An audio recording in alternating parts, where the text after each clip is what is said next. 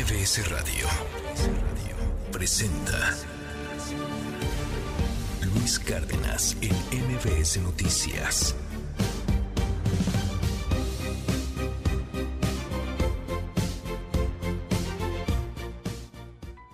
Muy, pero muy buenos días a toditita la República Mexicana. ¿Cómo está, oiga?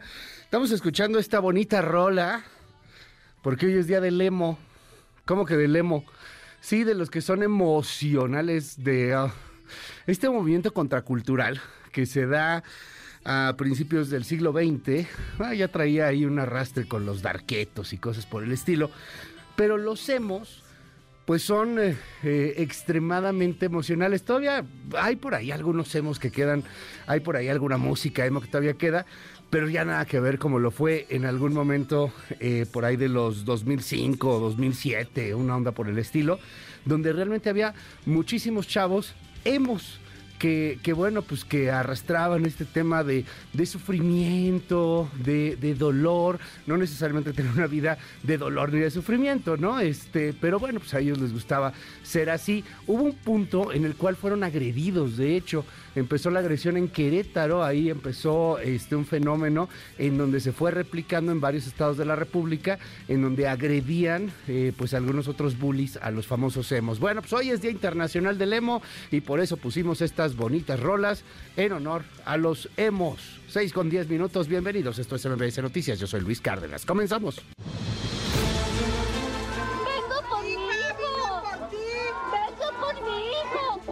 plataforma de desaparecidos ya no aparece. Así que ya encontraron a mi hijo. Y hasta que empezaron a cortar cartucho y dijeron, pues, mátenlos todos a la verga. Pues todo empezó todo a correr, empezaron las balas, todos a correr.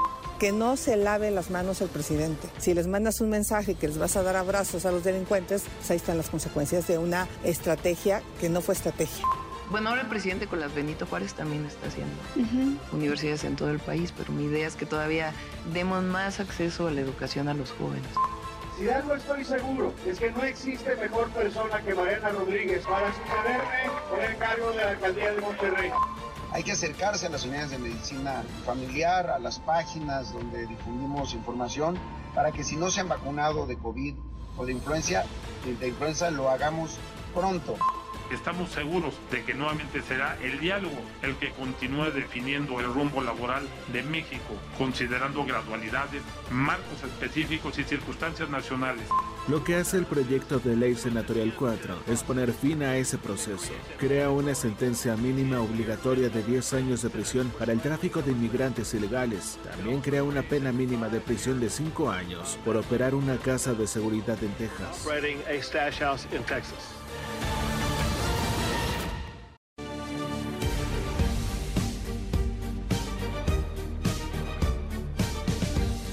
6 de la mañana con 12 minutos. Muy, pero muy buenos días a toditita la República Mexicana. ¿Cómo amanece de frío?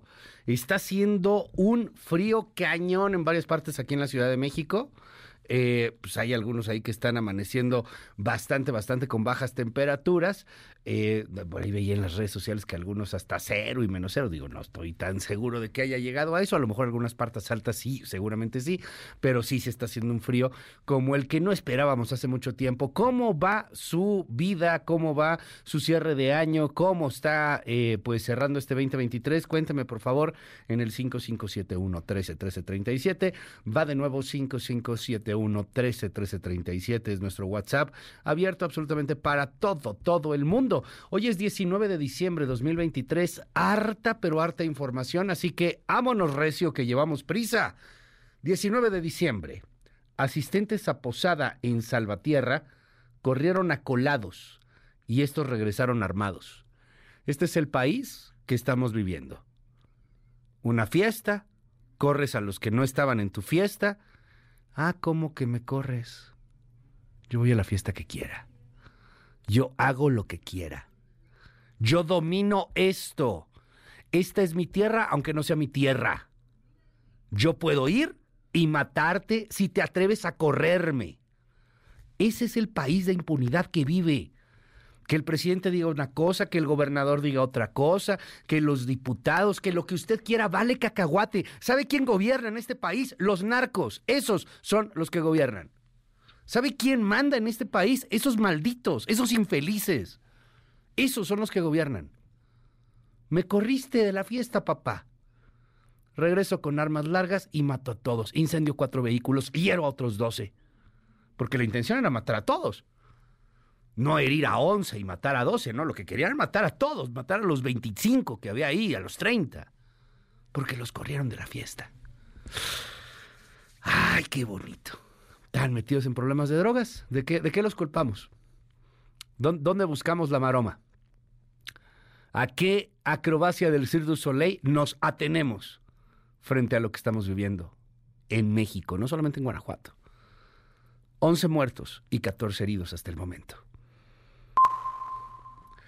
Padres y madres de los desaparecidos exigen diálogo con la Secretaría de Gobernación. Están hartos del maltrato.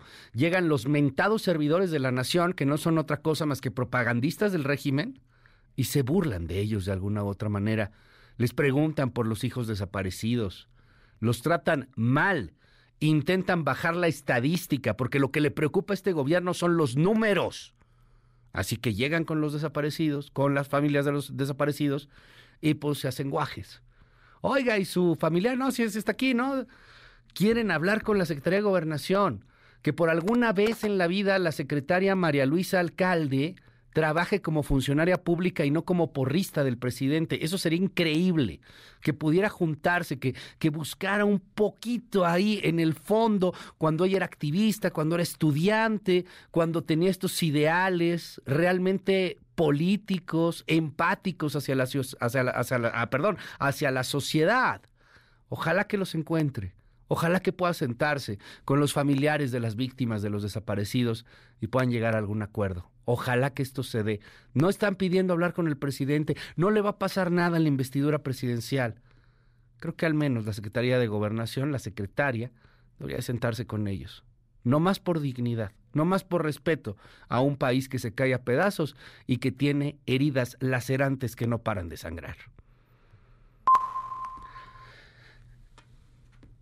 instalan la comisión sobre la reducción de la jornada laboral. ¿Cómo se llama esto? Ah, sí, atole con el dedo. Atole con el dedo. ¿Quiere más atolito? Esto se llama atole con el dedo. No va a haber reducción de la jornada laboral. Ya en este año no se pudo y el que viene, la neta, se ve bien complicado. Porque necesitas la unión de toda la oposición con la 4T y eso no va a pasar el siguiente año.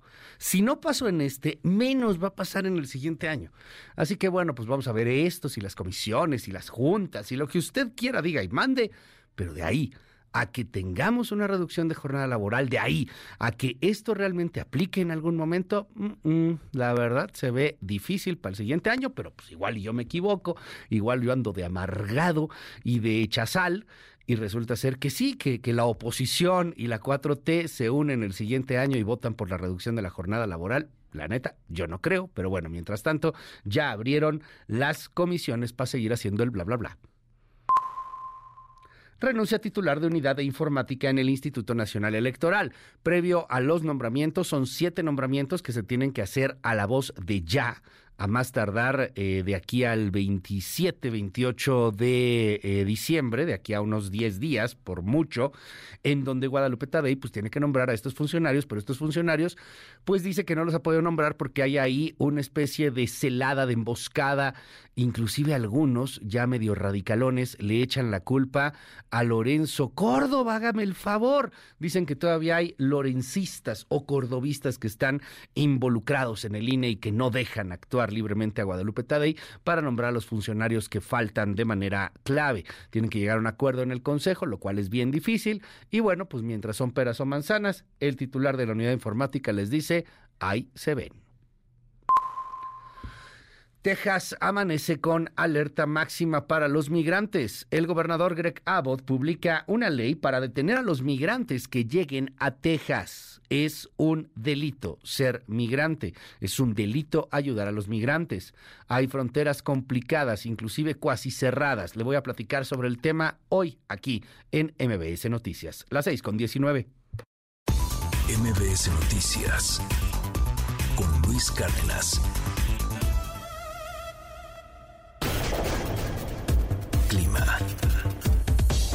MBS Noticias.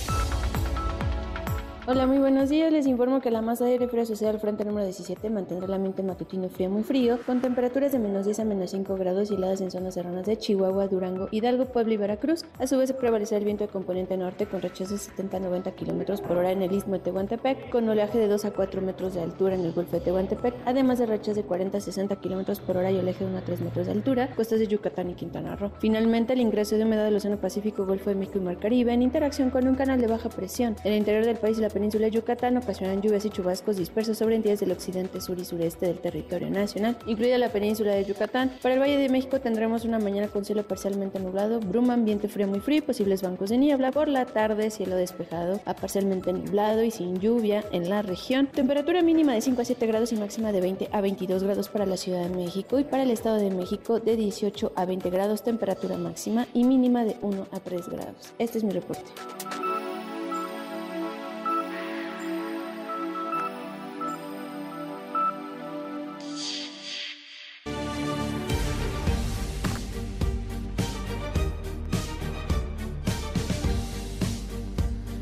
Son las 6 de la mañana con 20 minutos. Muy, pero muy buenos días a todos en este 19 de diciembre del 2023. Tenemos muchísima, pero muchísima información. Comienzo primero con el tema de Acapulco. No queremos olvidar Acapulco, así que bueno, pues comencemos con esta nota en torno a los hoteles que están reabriendo en Acapulco. Si va a ir, tome muchas precauciones. Y yo no le estoy diciendo que no vaya, al contrario, si va a ir, pues vaya, pero tome muchas precauciones. Uno, hay dengue, entonces, bueno, pues llévese harta eh, repelentes de, mosquitos, cuide mucho dónde va a comer, eh, cuide mucho dónde se va a meter, etcétera. Dos, verifique si realmente va a haber un lugar en donde se va a quedar.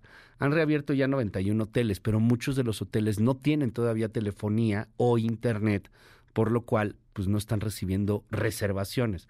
Ahora sí que llegas y, y pues si tienes suerte, pues obtienes el lugar y si no, pues no. O sea, a lo mejor uno se quiere quedar en el Ritz, ¿no? Ahí a pie de playa y pues resulta que el Ritz ya está lleno porque nada más tiene como 10 habitaciones, una cosa por el estilo, y pues ni modo, ¿no? Te tienes que quedar en el otro en el otro hotel que no estabas considerando, ¿no? O a lo mejor al revés, vas con presupuesto para quedarte en, en un hotel a lo mejor de, de un poquito más bajo presupuesto y resulta ser que ese ya estaba lleno y hay que buscar otro. O sea, no no está tan tan tan tan tan simple, la verdad. Todavía está muy complicado el tema de la, de la llegada a Acapulco y del fin de año en Acapulco. ¿Va a haber fin de año en Acapulco? Sí. Hay bares abiertos, sí, aunque con mucho cuidado. La vida nocturna no está al 100%. Así que bueno, pues cuídese mucho si va a ir a Acapulco. Si no, si lo está considerando mejor para el siguiente año, mejor ya que se recupere, bueno, pues se entiende por completo.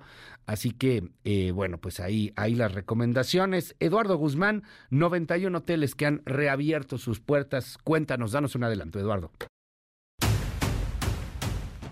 Buenos días Luis, a poco más de 50 días del huracán Otis, 91 hoteles de Acapulco ya reabrieron sus puertas con 2.890 habitaciones listas para albergar a los turistas desde el primer fin de semana de estas vacaciones de invierno 2023. El puerto está registrando una buena llegada de visitantes, hecho que reafirma su fortaleza como destino turístico. De acuerdo con opiniones de los primeros visitantes en este periodo vacacional, el balneario guerrerense luce muy recuperado tras un intenso trabajo entre autoridades e iniciativa privada. Por su parte, la Secretaría de Turismo en Guerrero ha pronosticado que para antes de que terminen las vacaciones decembrinas sean ya 127 las hospederías abiertas y más de 4.300 habitaciones disponibles en la oferta hotelera de Acapulco. Los detalles más adelante. 6 de la mañana con 23 minutos. Vámonos al México roto, al México feo, al de todos los días. Eh, a mí me sigue indignando muy cañón este tema de Salvatierra. Los colaron, lo- lo- los que estaban colados los corrieron y por eso los mataron.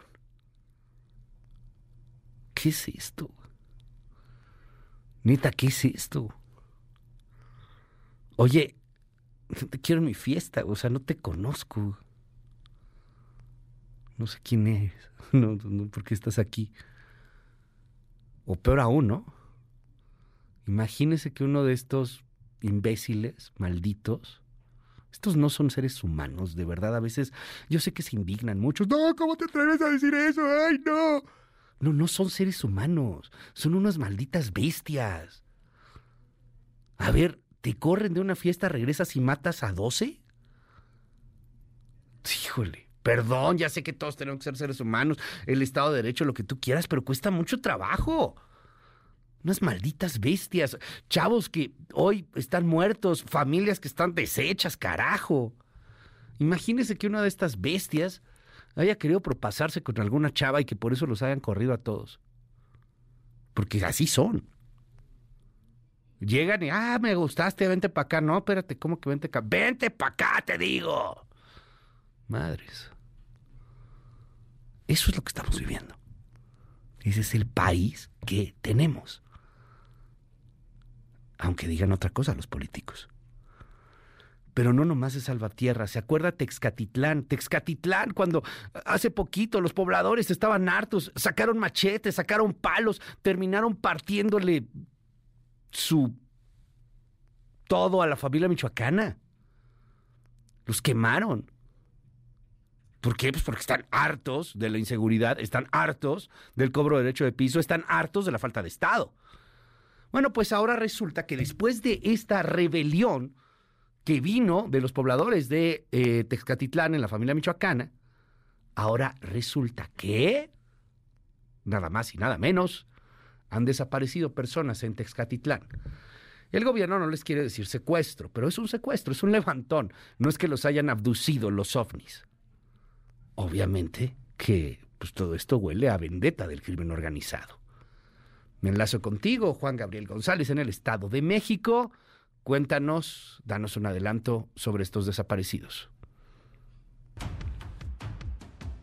Luis Auditorio, buenos días. Aun cuando la Secretaría de Seguridad del Estado de México confirmó que hay más de 10 personas no localizadas, la Fiscalía General de Justicia de la entidad emitió solo nueve alertas de búsqueda para igual número de ciudadanos extraviados o no localizados originarios de Texcaltitlán, quienes se presume habrían sido levantados por el crimen organizado tras los hechos violentos del pasado 8 de diciembre, donde pobladores de Texcapilla enfrentaron a presuntos extorsionadores del cártel de la familia michoacana, con saldo de 14 muertos y siete lesionados. Los detalles más adelante en la primera emisión de MBS Noticias. Y en el marco de este México tan lacerado, en el marco de este dolor, familiares de desaparecidos realizaron la protesta, una protesta en las inmediaciones de la Secretaría de Gobernación. Están pidiéndole a Luisa María Alcalde que los reciba, que les pongan atención, que tomen un poquito más en serio su problema. No, no son neoliberales, no son fifís, no son conservadores, no los manda el Fondo Monetario Internacional, no son activistas de George Soros, no, no, nada de eso, nada de eso. Son seres humanos que perdieron lo que más aman, a su ser amado. Dios nos libre, no se lo recomiendo, no lo quiero, no, no se lo deseo, nunca que tenga un desaparecido. ¿Con quién despertó, oiga? Con una persona a la que ama, despertó usted con, sus hijos, despertó usted con su tío, despertó usted en una casa en donde hay qué. A ver, imagínese que esa persona desaparece y que usted no sabe dónde está, que no le están pidiendo un secuestro, ¿eh? Oye, me secuestraron a mi novia, me piden 10 mil dólares por mi novia. No, la secuestran y a ver cuándo aparece de nuevo. Si es que aparece, lo más probable es que aparecerá convertida en huesos, en pedazos, en restos, en alguna de las tantas fosas clandestinas que pululan en este país. Ese es el dolor de los desaparecidos. No sabes dónde está.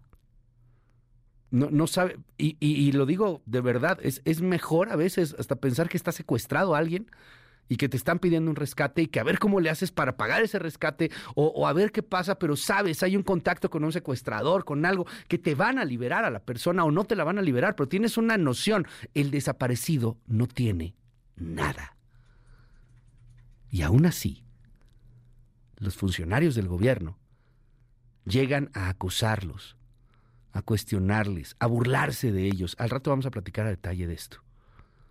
Y el presidente está enojado porque las cifras de desaparecidos en su gobierno crecen. Y él lo que quiere es que bajen, porque lo que quiere el gobierno es bajar los números. Lo demás le vale cacahuate.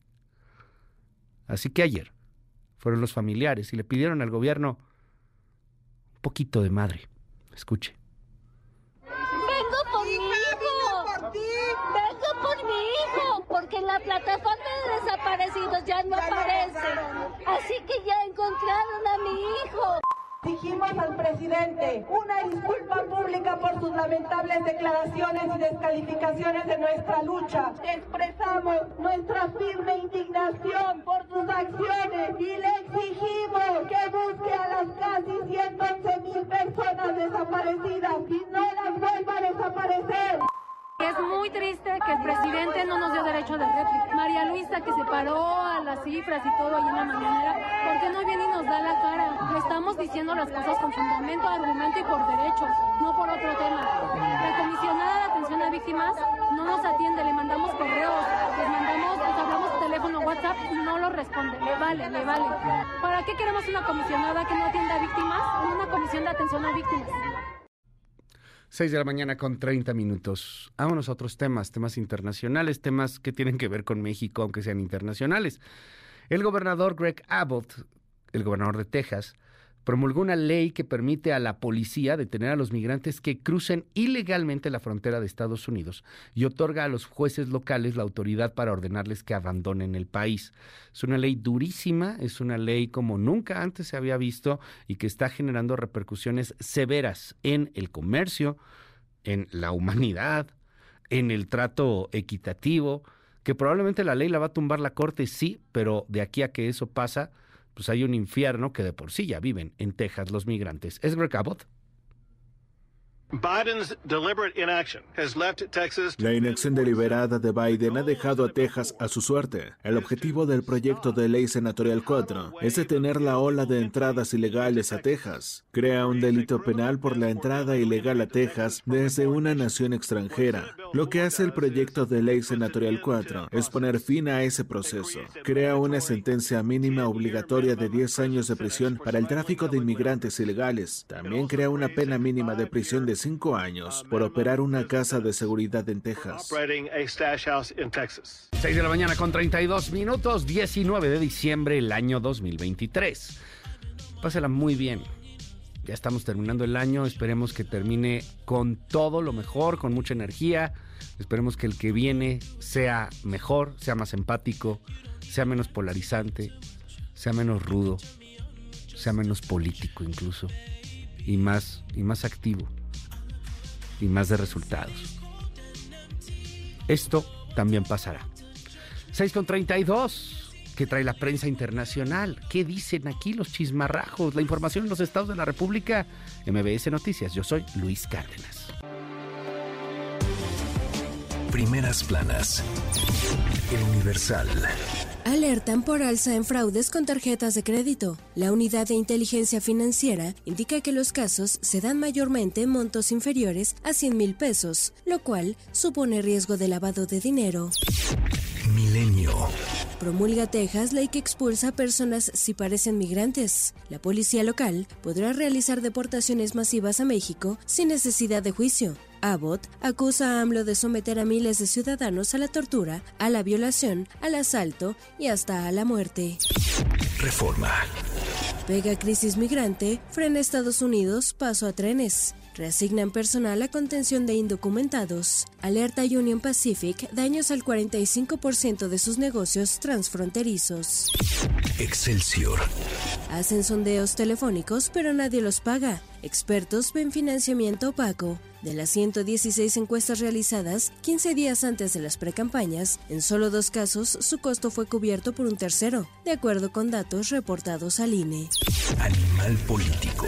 Asesinan a Cuauhtémoc Rayas Escobedo, líder de la Unión Ganadera de Zacatecas. La jornada. Crea Texas dura ley para detener y expulsar a migrantes. El gobernador Abbott la promulga. Viola competencias federales. El financiero. Tiene inversión alza histórica de 19.5% anual a septiembre. Formación de capital ha sido el principal motor del crecimiento económico de México en 2023. El economista. Empresas del país se comprometen a mantener el paquete contra la inflación y la carestía seis meses más. Mantendrán precio del paquete básico en 1.039 pesos. Reporte Índigo. Nuestra economía frente a la incertidumbre. México cuenta con las condiciones y elementos para poder sortear el panorama negativo que en el ámbito económico global plantean organismos internacionales y analistas para el próximo año. ¿Lo logrará? El Sol de México.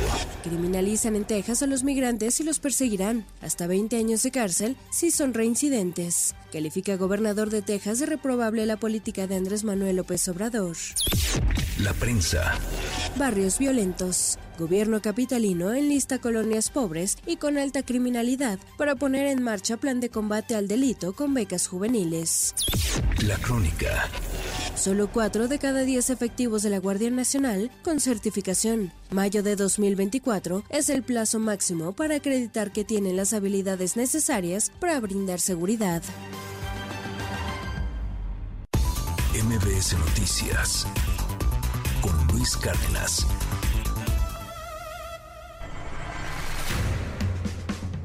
Estados.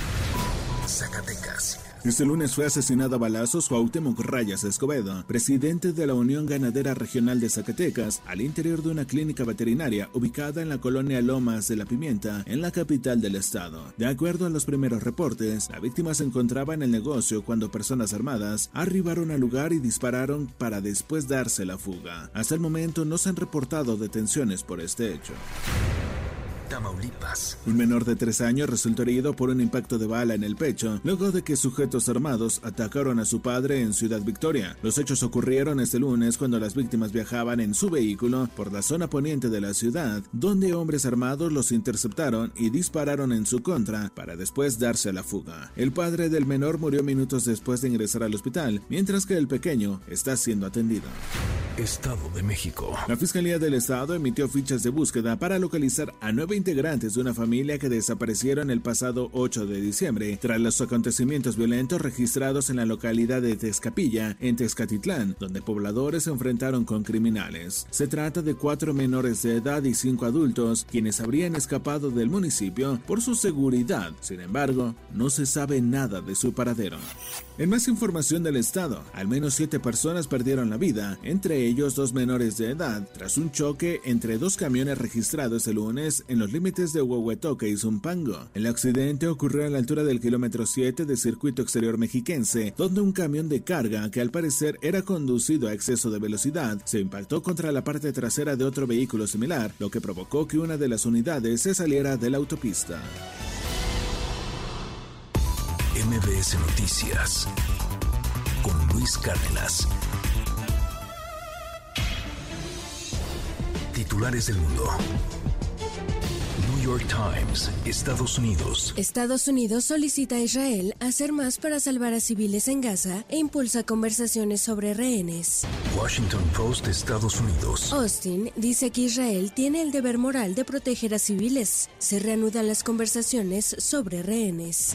El País, España. El Papa aprueba que la Iglesia bendiga a parejas homosexuales. Le Monde, Francia. Proyecto de ley de inmigración. El bando de Macron coquetea con la ideología de la preferencia nacional en materia de asistencia social a extranjeros. The Guardian, Reino Unido. Todos lo sabían. Michelle Moon responde primer ministro por disputa en el escándalo de los acuerdos del equipo de protección personal.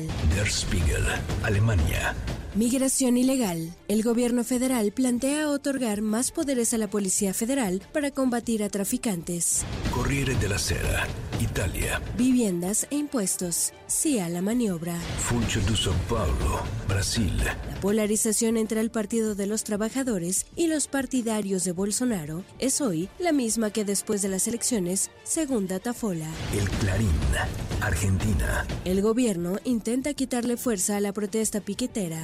Al Jazeera, Medio Oriente. El Consejo de Seguridad de la ONU votará sobre la tregua entre Israel y Hamas tras repetidos vetos de Estados Unidos. En un momento regresamos. Continúa con la información con Luis Cárdenas en MBS Noticias.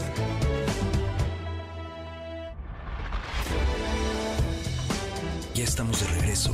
MBS Noticias con Luis Cárdenas. Continuamos. Trascendió en la prensa. Reforma Templo Mayor.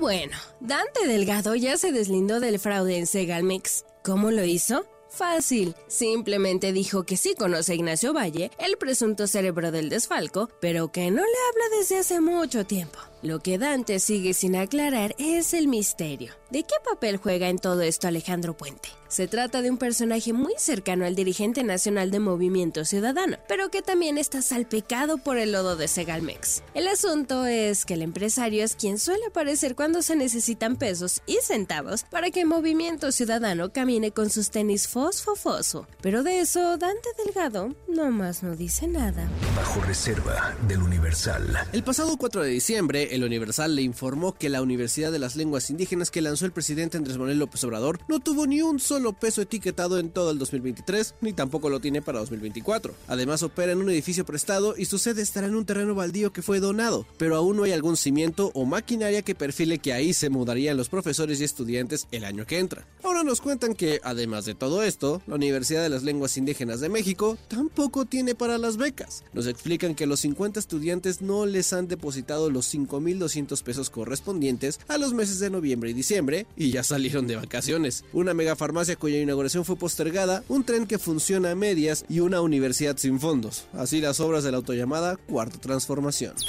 Confidencial, el financiero. Los empresarios de plano se quejaron ayer de que, como los tigres, no quieren más goleadas con nuevas reformas laborales. Al acudir a San Lázaro a las instalaciones de la comisión que analizará la reforma para reducir a 40 horas la jornada laboral, el presidente del Consejo Coordinador Empresarial, Francisco Cervantes, reclamó que primero vino el aumento del salario mínimo, luego los 12 días de vacaciones y ahora dos días de descanso. Si con la pandemia del COVID-19 hubo mucha mortandad de pymes y ahora darnos otra goleada, no, pues ¿a dónde vamos a parar? Lamentó recordando a Marco Antonio Solís. Trascendió de milenio. Que en sentido contrario al discurso sobre la importancia que las fracciones supuestamente dan a la reducción de la jornada laboral, solo dos de los siete líderes en la Cámara de Diputados, el morenista Ignacio Mier y el panista Jorge Romero, asistieron a la instalación del grupo de trabajo para el análisis de dicha reforma, mientras que el periodista Rubén Moreira, el verde Carlos Fuentes, el petista Alberto Anaya, el MCista Jorge Álvarez Maínez y el periodista Luis Espinosa Cházaro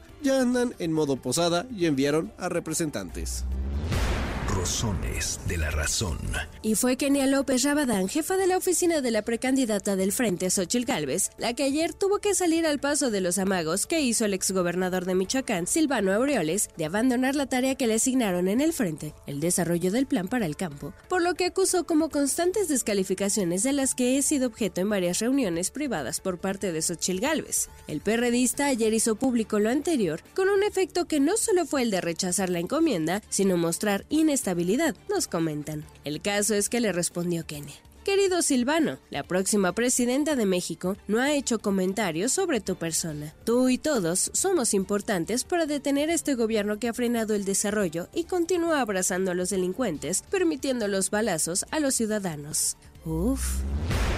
Pepe Grillo, de Crónica. Se cumple con rigor el ofrecimiento de abrir espacios a los cuadros morenistas que se formaron en la ventanilla de Marcelo Ebrard en aquella etapa de las corcholatas, que parece tan lejana. Ahí está el caso de Javier López Casarín, que será candidato de Morena para la alcaldía Álvaro Obregón, donde competirá con Lía Limón, que es una rival poderosa. López Casarín fue de los primeros diputados del Partido Verde que se pronunciaron a favor de Marcelo Ebrard, lo que le granjeó animadversiones al interior de la coalición gobernante. El acuerdo de alto nivel entre Marcelo y Claudia permitió a López Casarín, experto en innovación e inteligencia artificial, tener una oportunidad para competir. El compromiso se agota con la nominación, pero la victoria está por verse, lo que es la esencia de las democracias. López Casarín no está solo. Si hay alguien que conoce bien la ciudad y los resortes de poder en cada demarcación, es Marcelo Ebrard, que es el primer interesado en que su aliado la libre.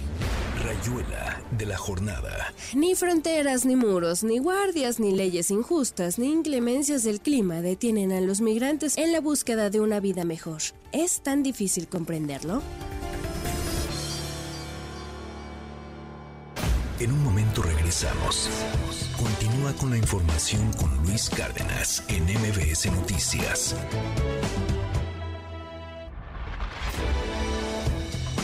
Ya estamos de regreso. MBS Noticias con Luis Cárdenas. Continuamos. En MBS, noticias que ponen de buenas.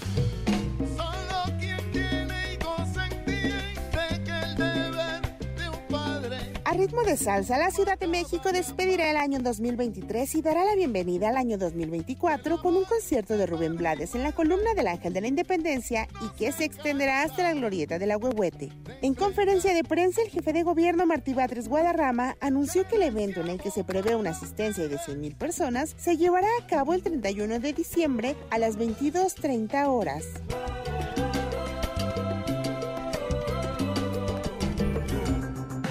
Este 23 de diciembre vence el plazo para registrarse a la pensión para el bienestar de las personas adultas mayores para quienes cumplen 65 años entre el 1 de noviembre de 2023 y el 30 de junio de 2024. Para registrarse, las personas deben acudir a cualquiera de los 2.096 módulos de bienestar que brindan atención de lunes a domingo de 10 de la mañana a 4 de la tarde.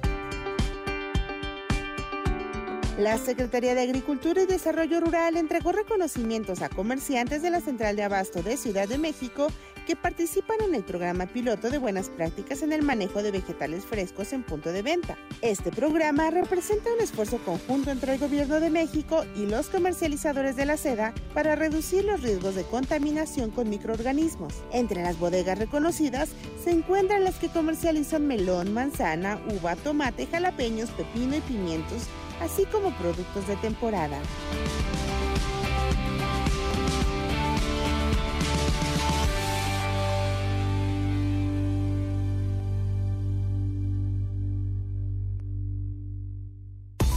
MBS Noticias con Luis Cárdenas. Agenda del. A las 7 de la mañana el presidente López Obrador encabezará una conferencia de prensa. Más tarde a las 10 de la mañana presidirá la entrega del Premio Nacional de Deportes 2023, así como estímulos a delegaciones mexicanas, Juegos Panamericanos y Parapanamericanos. A las 9 de la mañana el Acuerdo Nacional por la Integridad Electoral presentará su primer informe de monitoreo electoral. A las 11 de la mañana iniciará la sesión ordinaria de la Comisión Permanente. A las 11 de la mañana Alejandro Murat, Adrián Rubalcaba y Erubiel Ávila ofrecerán una conferencia de prensa conjunta. A las 13.30 horas el presidente nacional de Morena, Mario Delgado, encabezará una conferencia de prensa. A las 16.25 horas, Claudia Sheinbaum realizará actividades de precampaña en San Luis Potosí. En Kiev, el presidente de Ucrania, Volodymyr Zelensky, ofrecerá una rueda de prensa tras 664 días de guerra. El director de oficina de la Organización Mundial de la Salud, Hans Klutsch, dará una rueda de prensa virtual. Y en Bruselas, el Eurostat publicará el dato definitivo de inflación en la eurozona de noviembre. Ya estamos de regreso. MBS Noticias con Luis Cárdenas. Continuamos.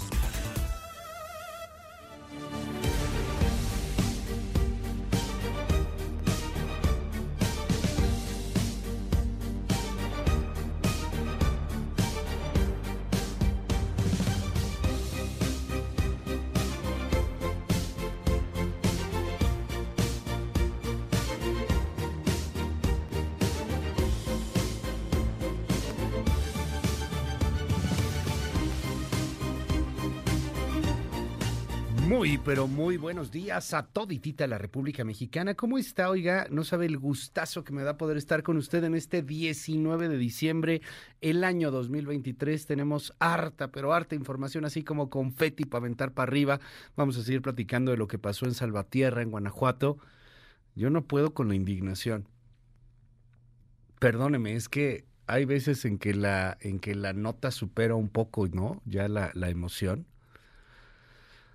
Eh, al parecer, los muchachos fueron asesinados porque corrieron a los colados de la fiesta. Lo voy a contar más adelante. Pero si ya es un país en donde tú haces una fiesta, llegan unos coladillos que son mañosos, narquillos, se quieren propasar ahí con las chavas, con los chavos, los mandas a Lule, y entonces regresan con armas largas y matan a 12 con la intención de matar a 20. Pues está jodido el país. Perdón, está jodido el país. Está en la patada. ¿Se acuerda lo que platicábamos hace poco? El, el, el señor de sesenta y tantos años que terminó muerto ahí por Xochimilco, si no me equivoco, porque se le cerró a un par de imbéciles, al parecer eran narcos. Y estos babosos salieron y bajaron al señor, lo agarraron a patadas, una mala patada le terminó por quitar la vida. Se lo digo neta de corazón, cuídese.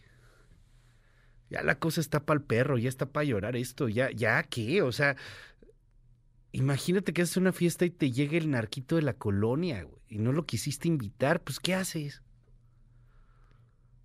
Puta, o sea, perdón, no sé. La politiquería, bien, gracias, y el país cayéndose a pedazos. Qué bonito. Bueno, al rato le cuento con un poquito más de detalle.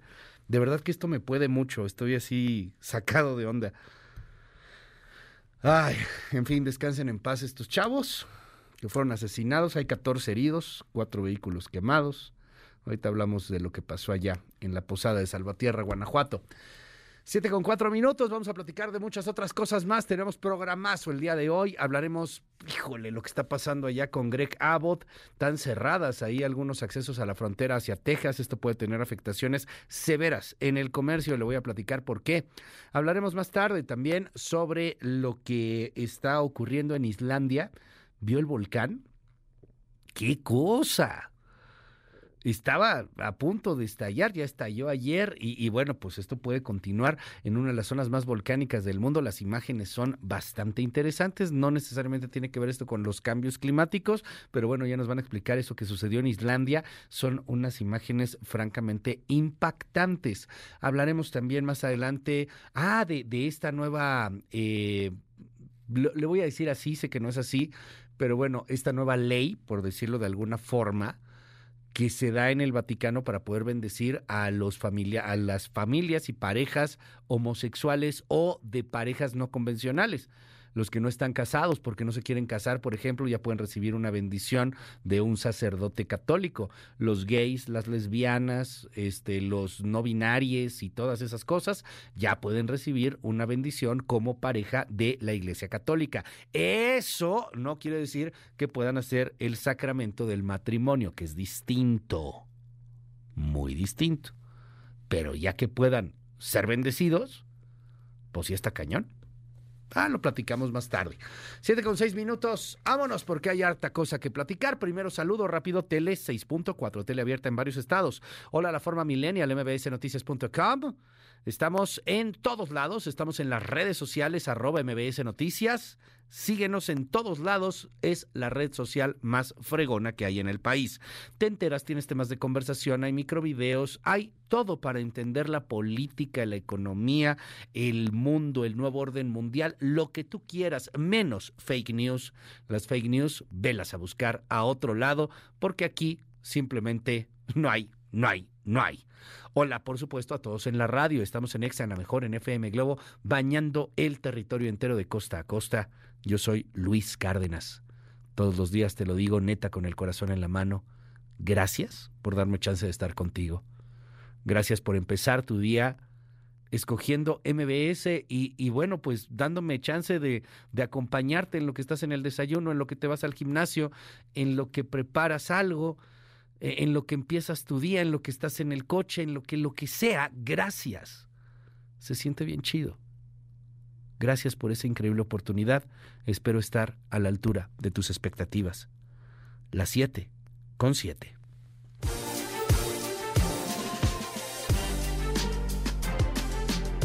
Uf, odio empezar con este tipo de información. De verdad, no es mi intención amargarle el día ni ponernos de malas, pero algo está muy mal en este país. La Fiscalía General de Guanajuato actualizó la cifra de las víctimas mortales. Estamos hablando de 11 muertos y 14 heridos allá por el ataque en Salvatierra. Se dispararon 195 balas de grueso calibre. El móvil fue el enojo de un grupo de sujetos que sin ser invitados llegaron a la posada. Los organizadores los corrieron, les pidieron que se retiraran y volvieron con refuerzos y dispararon contra las personas que estaban conviviendo ahí, provocando la mayor masacre en el año en Guanajuato. Sí, los corrieron, los corrieron y bueno, por eso pasó lo que pasó. Un sobreviviente en la posada de Salvatierra narró cómo los criminales dieron la orden de ejecutar a todos. Reveló que gracias a que él pudo esconderse sobrevivió. Van a sus, sus, pistolas ¿no? Y hasta que empezaron a cortar cartucho y dijeron, pues, mátenlos todos a la verga. Pues todo, empezó todo a correr, empezaron las balas, todos a correr. Pues yo nomás escuché así las balas, así por un lado y corriendo, y pues ahí como cuartos, o se puede decir como salas que están derrumbadas y están oscuras y ahí ah, pasto, tierra, piedras. Pues nosotros buscamos una salida, no, no había salida, nos quedamos así acostados en el suelo. Y pues escuchaban, seguían escuchando balazos y decían, busquen bien y mátenlos todos a la verga. Mátenlos todos, mátenlos todos. Afortunadamente solo mataron a 11. Pudieron matar a los 30 que estaban ahí. Si me sigue a través de la tele, estamos viendo imágenes de la posada, no de la masacre, de la posada, de una chava que está con los ojos vendados, pegándole a la piñata, pues del despapalle, del relajo, hombre, entre chavos, veinteañeros, treintañeros que traían. Sí. En fin, mientras tanto, familiares de desaparecidos están pidiéndole al gobierno federal diálogo no, no van a manchar la investidura presidencial, que esa quede impoluta, como el ave que pasa sin mancharse por el pantano. Sí, esa déjenla en paz. Que al menos se siente la secretaria de Gobernación, Luisa María Alcalde, y que pueda dar respuesta a la ausencia de apoyo a los desaparecidos, a esta campaña que tiene el gobierno federal para eliminar los números, bajar las estadísticas porque lo que le preocupa a este gobierno son los números, no los muertos ni los desaparecidos. Lo que le preocupa a este gobierno son las gráficas, las estadísticas que lo hacen ver mal. Si el país se cae a pedazos, eso le viene guango. Escuche nada más a los familiares de los desaparecidos gritar, pedir que, que la Secretaría de Gobernación les ponga un poquito de atención, carajo.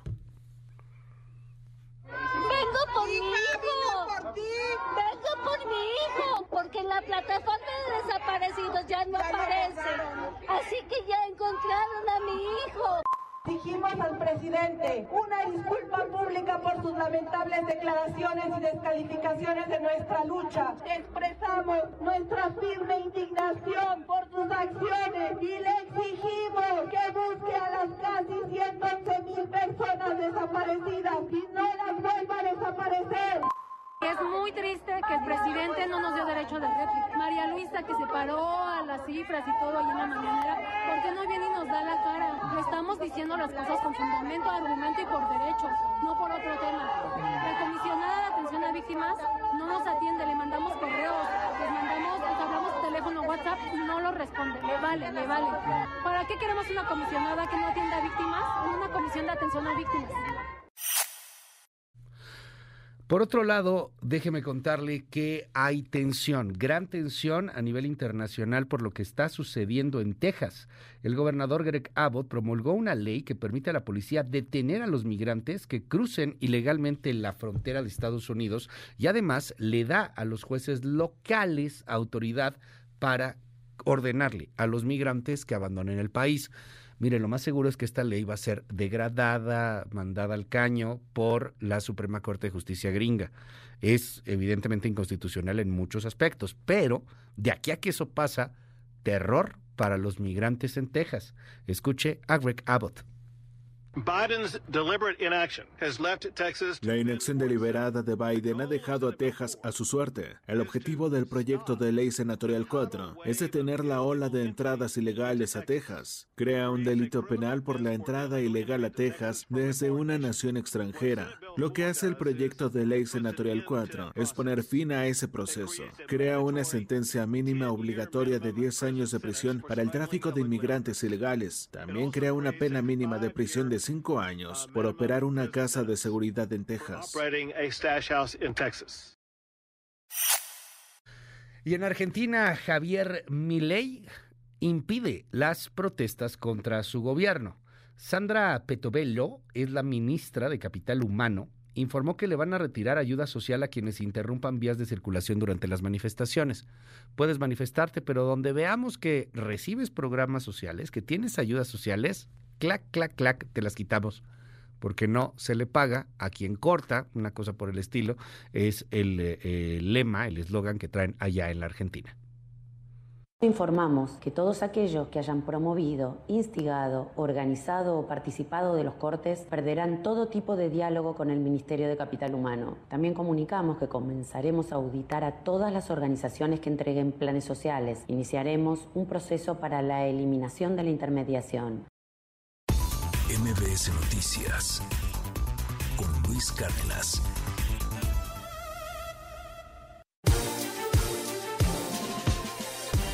La Secretaría de Salud aquí en México confirmó un primer caso registrado en la Ciudad de México, en la capital, de esta nueva variante de COVID-19 considerada altamente contagiosa. Se llama pirola. Sí, la neta tiene un nombre medio chistoso, pero bueno, pues te, dio pirola, pues es la nueva COVID. Eh, ya, ya no es mortal, o sea, obviamente si no se cuida puede terminar por ser mortal, pero ya no es tan grave como lo fue la primera cepa, ¿no? Eh, es eh, altamente contagiosa, cuídese, si anda enfermito, pues mejor guárdese, si anda en lugares donde haya mucha gente y no confía, pues igual hasta usar otra vez el cubrebocas, estar checándose permanentemente si puede checarse. Hatsiri Magallanes, buenos días. Gracias, Luis. Buen día. Hasta el momento, la evidencia científica muestra que la subvariante pirola JN1 del virus de SARS-CoV-2 que ocasiona COVID-19 pues no representa un riesgo mayor para la salud pública. Así lo aseguró la Secretaría de Salud a través del Instituto de Diagnóstico y Referencia Epidemiológico en conjunto con el Instituto Nacional de Medicina Genómica. Confirmó que el pasado 11 de diciembre se reportó un caso de esta subvariante aquí en la Ciudad de México. Señala que la constante circulación del virus de SARS-CoV-2 ocasiona cambios continuos en el tiempo y la aparición de nuevos sublinajes virales, los cuales podrían ocasionar mayor circulación en comparación con otras variantes. Informó la dependencia que mediante el sistema de vigilancia epidemiológica de la enfermedad respiratoria viral y la vigilancia genómica, México mantiene el monitoreo de la actividad del COVID-19 y la propagación de las variantes circulantes, entre estas la JN1. Reportó que el monitoreo del comportamiento de la curva epidémica en las últimas semanas pues mostró un descenso ya de casos a partir de la semana 35 y comportamiento estable en la positividad al virus de SARS-CoV-2. Recordó que la Organización Mundial de la Salud expuso que al 2 de diciembre de este año la subvariante BA2.86 y sus linajes descendientes, incluido el JN1, representaron 17% de las secuencias disponibles en la iniciativa global para compartir datos genómicos del virus de gripe y también de SARS-CoV-2. Dejó en claro también que la reciente evaluación de riesgos de la OMS sobre la variante BA2.86 sugiere que es bajo este riesgo para la salud pública en comparación con otras variantes en circulación conforme a la evidencia limitada disponible. Y bueno, dice que para evitar enfermedades respiratorias, pues llama a la población a mantener las medidas de prevención de enfermedades respiratorias justamente en caso de síntomas respiratorios, pues pide permanecer en casa y usar cubrebocas para reducir el riesgo de contagio y mantenerse bien hidratados, de ser necesario acudir a recibir atención médica además de presentar síntomas de mayor gravedad como dolor o dificultad para respirar, fiebre no controlada, cansancio extremo o niveles de oxigenación por debajo del 93%, pide acudir a recibir atención médica urgente, entre otras recomendaciones. La información que tenemos. Buenos días. 7 con 17, gracias Hatsiri. Es momento de la politiquería. No vamos a cambiar la esencia de la cuarta transformación, vamos a seguir construyendo el segundo piso. Pero yo no puedo sola, necesito de ustedes, necesito de todos y todas ustedes. Necesitamos lo primero, el próximo año no solamente ganar la presidencia de la República, sino que necesitamos impulsar el plan que el presidente quiere apoderarse de todas las instituciones porque no acepta la división de poderes y fue el caso de la ministra y lamento pues que sean familiares entre ellos los que estén ocupando estos cargos y que la ministra lo que declare es llegar a investigar a jueces este periodo ha sido el más productivo en comparación con los anteriores de esta legislatura y de la anterior. Entonces, nos vamos muy contentos de haber aprobado más de 150 dictámenes, de haber ratificado algunos nombramientos. Lo real es que somos una de las mesas directivas que más productivas ha sido.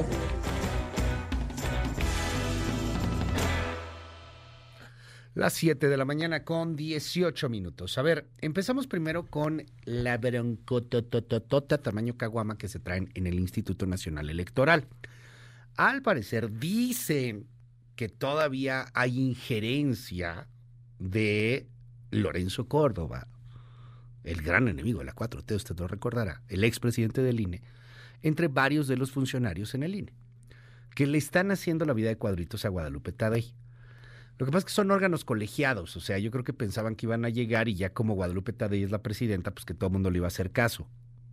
No, así no funciona. No funciona así un órgano colegiado.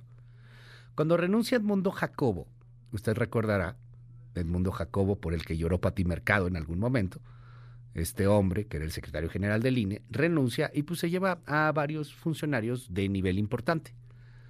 Y estos funcionarios son de alguna u otra manera clave para el funcionamiento de la próxima elección. Tadei tiene algunos días más para terminar de hacer los nombramientos que le están impidiendo hacer otros consejeros, como por ejemplo Claudia Zavala, que, pues, no queda ahí muy claro este, este que, que, tanto se puede llegar a un arreglo, entendimiento entre los consejeros. Hay guerra, hay batalla en el Consejo del INE. Estas luchas palaciegas que les encanta últimamente a los órganos autónomos o a los tribunales, ¿no? Como lo que pasó con el Tribunal Electoral. A mí francamente ya me da terror y cada vez pierdo más confianza en la humanidad y en la ciudadanía. en la ciudadanía no, en las instituciones sí. Cuando veo este tipo de cosas, lo que pasó en el Tribunal Electoral, guerra de chiquillos, berrinche pueril, pataleta, pataleta que le pega en sálvase a la parte al presidente, expresidente, bueno, todavía presidente del Tribunal Electoral Reyes Rodríguez y lo manda a pifas. Y ahora, pues la bronquita palaciega que traen los consejeros del INE. Y esos son los que llevan la elección más importante en la historia del país. Entonces, pues que Dios nos agarre confesados, la neta. Ayer, al menos tres funcionarios de alto nivel que controlaban la operación tecnológica del INE renunciaron. Se trata del coordinador general de la Unidad de Servicios de Informática, Jorge Torres, que ayer ya había anunciado la renuncia, pero hoy entregó la carta y ahí se ven. Motivos personales, ya está hasta el gorro. Y bueno, hay otros, hay otros funcionarios también que renunciaron en esta área, más los que ya habían renunciado porque se fueron con Edmundo Jacobo. Total que ahí hay un desgarriate. Vamos a ver cómo lo resuelven en los siguientes días. Por otro lado, Santiago Nieto, que por cierto es esposo de una de las consejeras del INE, de Carla Humphrey, pues tiene en estos momentos un tema eh, porque el despacho de abogados Coello Trejo ha presentado dos denuncias ante la Fiscalía General de la República en contra de Santiago Nieto, ya directamente contra Santiago Nieto. Eh, supuestamente habría conformado una empresa para lavar dinero y de ahí habría hecho una fortuna. Eso es lo que alega Coello Trejo y los demandantes. René Cruz, buen día. Luis, buenos días. El despacho de abogados Cuello Trejo presentó dos denuncias ante la Fiscalía General de la República en contra de Santiago Nieto Castillo, actual encargado de despacho de la Procuraduría General de Justicia de Hidalgo. En un video difundido en redes sociales, Javier Cuello Suárez informó que en el 2019 Nieto Castillo, cuando aún era titular de la Unidad de Inteligencia Financiera, creó una red de empresas que realizan operaciones con recursos de procedencia ilícita, defraudación fiscal y asociación delictuosa. El litigante señaló que en esta red participa Sergio Eduardo Humphrey Jordan, hermano de la consejera del INE Carla Humphrey, quien presuntamente a través de un audio confirma que Nieto Castillo es parte de esa red. Acabamos de abrir una nueva línea, una nueva solución de negocios en Entra Consulting con Santiago, que era el SAR para el lavado de dinero en México. Es el nuevo socio que tenemos respecto al lavado de dinero. Él es como el tipo que arregla en México. Coello Suárez detalló que la red de empresas realiza operaciones entre sí con pérdidas fiscales y con transacciones internacionales en al menos ocho países y mencionó que la firma original fue constituida en Estados Unidos como Entra Consulting. Varias de estas empresas registran compras de divisa a las que hacen suponer que parte del dinero que manejan se va a entidades extranjeras, a una empresa precisamente en Delaware, Estados Unidos, y a un fideicomiso. Y lo más importante, el dato más relevante, Sergio Humphrey Jordan es el representante legal de estas 17 empresas, constituidas bajo el amparo y protección, tolerancia de su cuñado Santiago Nieto Castillo como titular de la Unidad de Inteligencia Financiera. De acuerdo con la denuncia, las 17 empresas tienen un nombre muy similar, además de que comparten la misma dirección en Montes Urales 2530 en la colonia Lomas de Chapultepec, Alcaldía Miguel Hidalgo, y tienen registrado ante el Servicio de Administración Tributaria el mismo correo electrónico. Entre las empresas en las que Eduardo Humphrey Jordan fue aparentemente designado como representante legal se encuentran Entra Consulting México, ENAF Offshore México, ENAF Agave, ENAF Peregrina y ENAF Zaguaro. Luis, el reporte que tengo, muy buenos días. Bueno, pues vamos a ver hasta dónde llega la investigación y hasta dónde va avanzando este, este tema, tomando en consideración también pues que no hay precisamente buenas relaciones entre Santiago Nieto y el fiscal general de la República, Alejandro Gersmanero. Eso creo que es bien importante de destacar y de señalar la, la cercanía también que habría en el despacho de los Coello Trejo hacia Alejandro Gersmanero, pues también podría ahí poner algo interesante y que se está acabando el sexenio. O sea, hay varios temas ahí en el asunto de Santiago Nieto que brincan y que seguramente estarán moviéndose en los próximos días, en las próximas semanas. Vámonos a otros temas. Ayer Claudia Sheinbaum habló de educación, donde lo hizo en donde más cómoda se siente, que es en su podcast. Claudia Sheinbaum evita dar entrevistas a medios de comunicación, a, muchos periodistas. Eh, no, no se siente tan cómoda, no, no se siente bien con, con ciertas críticas, con ciertos señalamientos, y prefiere Sheinbaum pues, ir a este podcast que huelga decir pues, le ha ido bien. O sea, también no se puede, no se puede ahí este, cuestionar la estrategia. Le, le, ha ido bien, ha tenido buenos números. Y pues ahí en ese podcast, en donde se suelta, en donde habla, en donde es más ella, en donde dice que va a cantar, en donde está Regina Orozco a veces, pues ahí habló sobre el tema de la educación, que para ella va a todo dar. Bueno, ahora el presidente con las Benito Juárez también está haciendo uh -huh. universidades en todo el país, pero mi idea es que todavía demos más acceso a la educación a los jóvenes. ¿Tú qué piensas? Pues yo creo que es la base primordial del país, ¿no? Porque si nos quedamos con la primaria, secundaria y, bueno, casi prepa, porque no mucho la terminan, uh -huh. pues este país no, no creo que sobresalga por mucho. Uh -huh. Entonces, este, la apertura que ustedes están dándole a los jóvenes es muy buena y creo que tienen que aprovecharla sí. al máximo, porque son muy oportunidades que no se les dan a cualquiera. Entonces, si ustedes jóvenes que están viendo esto, este, estudien, estudien, estudien, estudien. Bueno, este, pues algunos de estos jóvenes terminan gastándose la beca en chelas, ¿no? Y, y en fiestas y, y, en pizzas y en otro. Está bien, digo, para eso es su dinero, ¿no? Hagan lo que quieran, pero pues así como que digamos que muy bien la educación en este país no está, ¿o sí? ¿Usted qué cree? Digo, ya vimos la prueba PISA, ¿no? Que es estandarizada, neoliberal. Uh -huh pero los chavos no saben multiplicar, ni leer, ni, ni lo básico de ciencia. Sería interesante qué pasa con una candidata si se convierte en presidenta científica, porque pues, Claudia Sheinbaum es científica, es doctora en física. Así que bueno, pues supongo que algo le, le brincará o le interesará ese tema, ¿no? Vámonos con otros temas en el otro asunto, en el otro lado. Xochitl Galvez ayer le pidió a López Obrador no lavarse las manos en el tema de la violencia. Lleva cinco años en el gobierno. Sabemos que era una zona del marro. El marro está en la cárcel, pero también sabemos que muchas veces estos delincuentes siguen operando desde la cárcel. Entonces, que no se lave las manos el presidente. Él tiene que coadyuvar porque él tiene todo el poder del Estado. Él tiene a la Guardia Nacional, que es la responsable de combatir a los delincuentes. Pero insisto, si les mandas un mensaje que les vas a dar abrazos a los delincuentes, pues ahí están las consecuencias de una estrategia que no fue estrategia. Por otro lado, déjeme contarle a usted que hay broncas en el Frente Amplio. Ayer Silvano Aureoles, el exgobernador de Michoacán, renunció a su cargo de coordinador de desarrollo sustentable, sea lo que sea que eso signifique, en el Frente Amplio por México. Pero, a ver, ahí le va el, ex, su ex Twitter. Ante las constantes descalificaciones de las que he sido objeto en varias reuniones privadas por parte de Xochitl Galvez, y ¿Cómo hacíamos en la primaria? Ora. A ver, va de nuevo.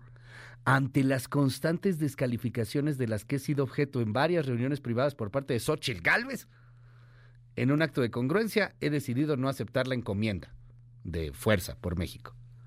Desde lo más profundo de mi corazón anhelo que ganemos la presidencia y tengan por seguro que desde mi trinchera abonaré como siempre lo he hecho a que el México que soñamos sea una realidad. O sea que Xochil Gálvez le estaba pegando, le estaba diciendo que no lo quería. ¿A cuántos más dirá eso Xochil Gálvez? o sea, la verdad debe ser difícil tener a Alito Moreno ahí al lado, ¿no? Tremendo alacrán. Y a muchos más. A Marco Cortés, trepado en primer lugar para ser senador de la República. A Jesús Zambrano, que pues, se resiste a dejar el partido y a que lleguen los nuevos bríos y la frescura. Y, eso nomás por mencionar algunos, porque ya te pones a rascarle y ¡ay! sí hay algunos personajes que chalis. Está bueno. Pero además lo más chistoso es que se enojan, porque se enojan mucho en el frente cuando se señalan estas cosas, que son públicas. Y, dicen que inventan todo y que las encuestas están mal y que no es cierto y que somos unos vendidos de López Obrador. A ver, díganle allá Palacio que soy vendido de López Obrador. Sí, como no, me quieren un buen allá. Y así están, polarizados, cegados. Ni modo. Por cierto, hablando de Jesús Zambrano, ayer habló Jesús Zambrano sobre Sandra Cuevas, la alcaldesa polémica de Cuauhtémoc, y dijo que las puertas para Sandra Cuevas están cerradas.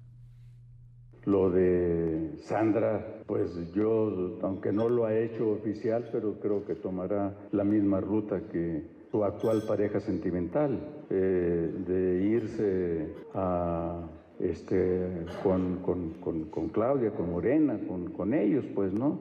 Esa declaratoria de pausa que ambos hicieron y que particularmente ella hizo después de toda la sarta de cosas que dijo, pues era claro que se trataba de una de una farsa. Bueno, pues eso es lo que dice Jesús Zambrano, como hablándole a Adrián Rubalcaba, ¿no? Traen ahí su, drama de que se supone que son pareja sentimental, pero realmente no son, parece más bien show. Por cierto, Kenia López Rabadán le contestó a Silvano Aureoles ayer también en la noche y dijo lo siguiente.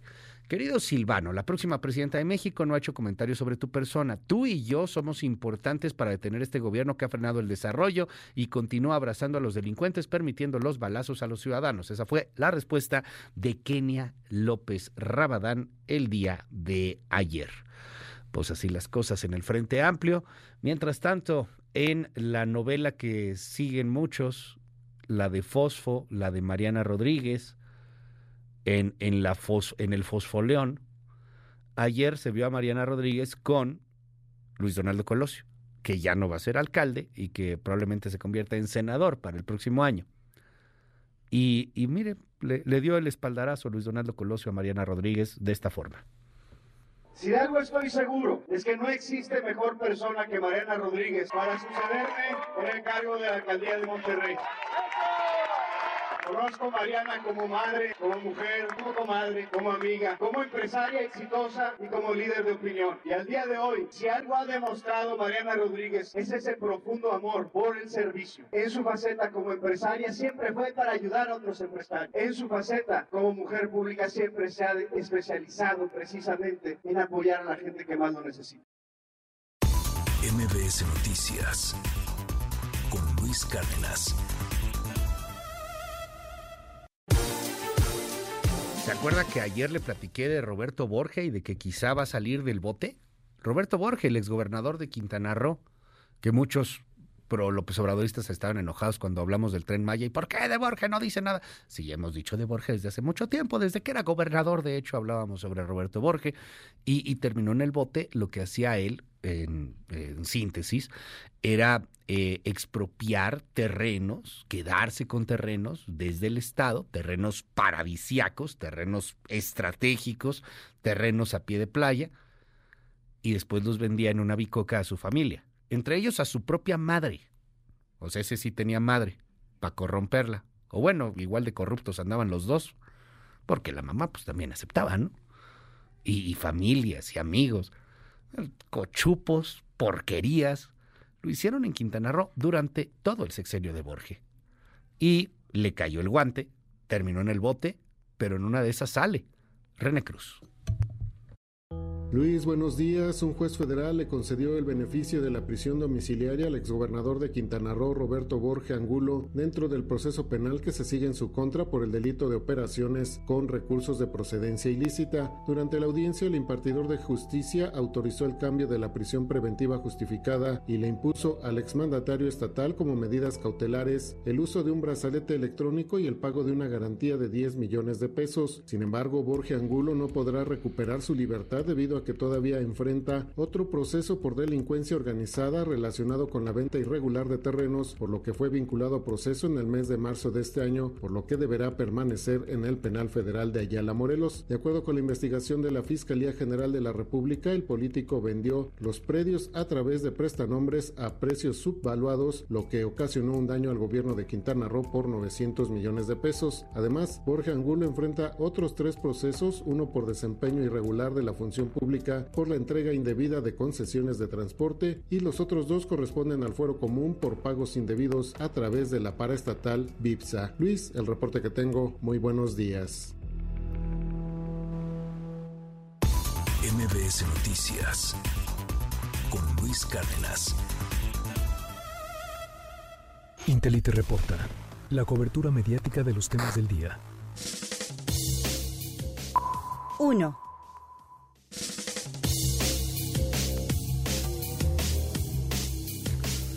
Las 7 con 34 minutos. Eh, hoy échele un ojo a la primera plana del diario Reforma. Es la nota hoy, la, la, nota en México y la nota en gran parte en Estados Unidos. El cierre de la frontera de manera pues casi unilateral por el gobierno tejano de, de varios puntos de la frontera en el paso de ferrocarriles de carga. Los cruces ferroviarios internacionales de Texas en El Paso, Ciudad Juárez y en Eagle Pass, Piedras Negras, quedaron suspendidas temporalmente. Eh, la medida se atribuye a la necesidad, fíjese nada más, de redirigir personal para ayudar a la, patrulla fronteriza de Estados Unidos a detener a los migrantes.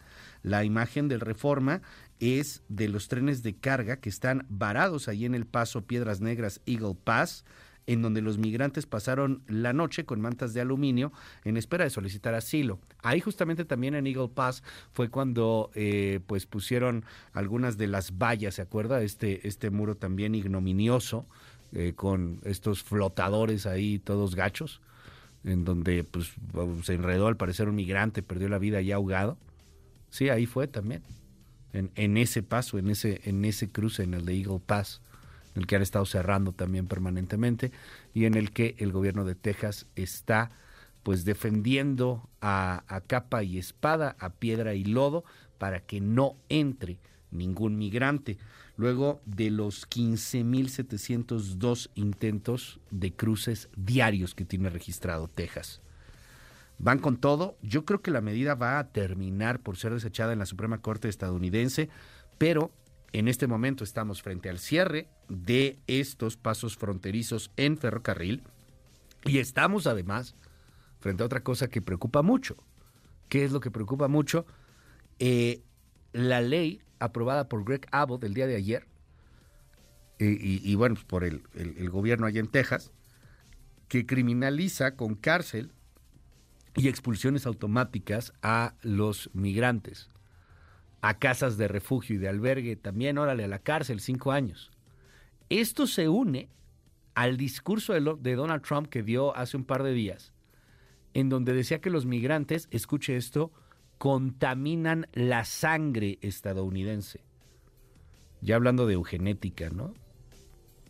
Ouch. Ouch. Ouch. Viene un año duro, viene un año de mucha, mucha discriminación y en donde nos van a agarrar cual piñata culpando a México y a los migrantes de todo el mal en los Estados Unidos. Hablamos del tema en un momento. Dos. Eh, a, a, mucha gente que le molestan los, las encuestas, que si Xochil Gálvez no va abajo, que no es cierto, que Claudia va a ganar más, que, que las encuestas mienten. Ok, ok, ok. Buena nota la de Excelsior en la primera. No le voy a dar encuestas, no, a ver, espéreme. Expertos ven financiamiento opaco, hacen sondeos telefónicos, pero nadie los paga. De las 116 encuestas realizadas 15 días antes de las precampañas, en solo dos casos el costo fue cubierto por un tercero, de acuerdo a datos reportados por el INE. Mira qué interesante. O sea, las casas encuestadoras están realizando levantamientos. Todas las encuestas que yo le cuento aquí en MBS son encuestas avaladas por el INE. ¿Qué quiere decir eso? No cualquiera puede salir y levantar una encuesta tiene que ser avalada el método y esas cosas por el INE, las que usted ve publicadas en el Universal, el Financiero, Reforma, todas tienen que ser avaladas por el INE. Si no, pues no las puedes publicar. Bueno, las puedes publicar, pero pues serían encuestas super patito y, de hecho en una de esas se puede haber una bronca.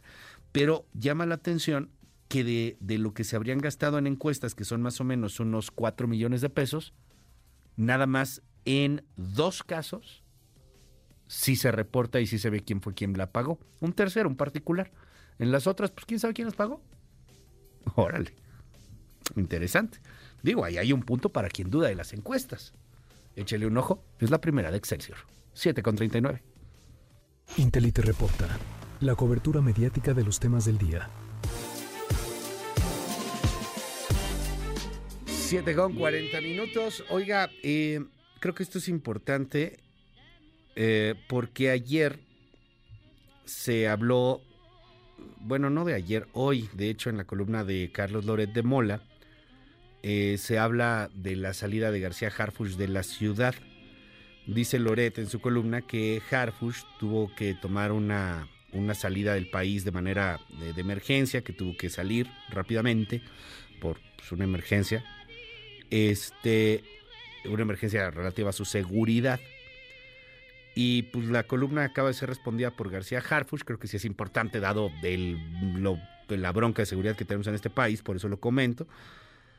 Y Harfush le responde a Loret, esto en años de carrera he recibido alertamientos, amenazas anónimas, etcétera, y esto nunca ha sido ni será un impedimento para servir a mi país. Decidí tomar vacaciones después de mucho tiempo y estar con mis seres queridos. Al regreso trabajaré con Claudia Sheinbaum y con Clara Brugada, es lo que acaba de responder a Loretti, a la columna publicada en el Universal, el mismo García Harfush, que no se fue del país por temas de seguridad, sino que se fue del país por temas de vacaciones. 7 con 41 le doy esta música a ritmo de la vida en rosa.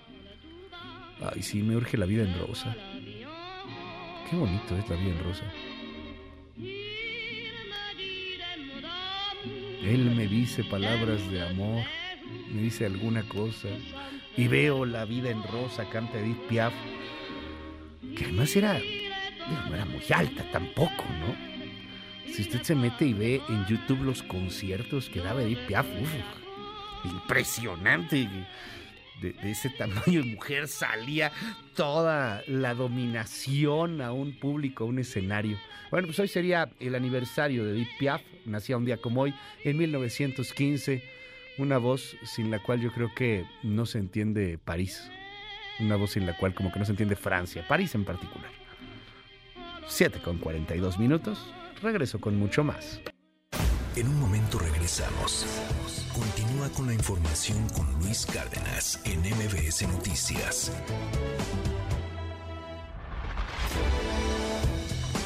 Ya estamos de regreso.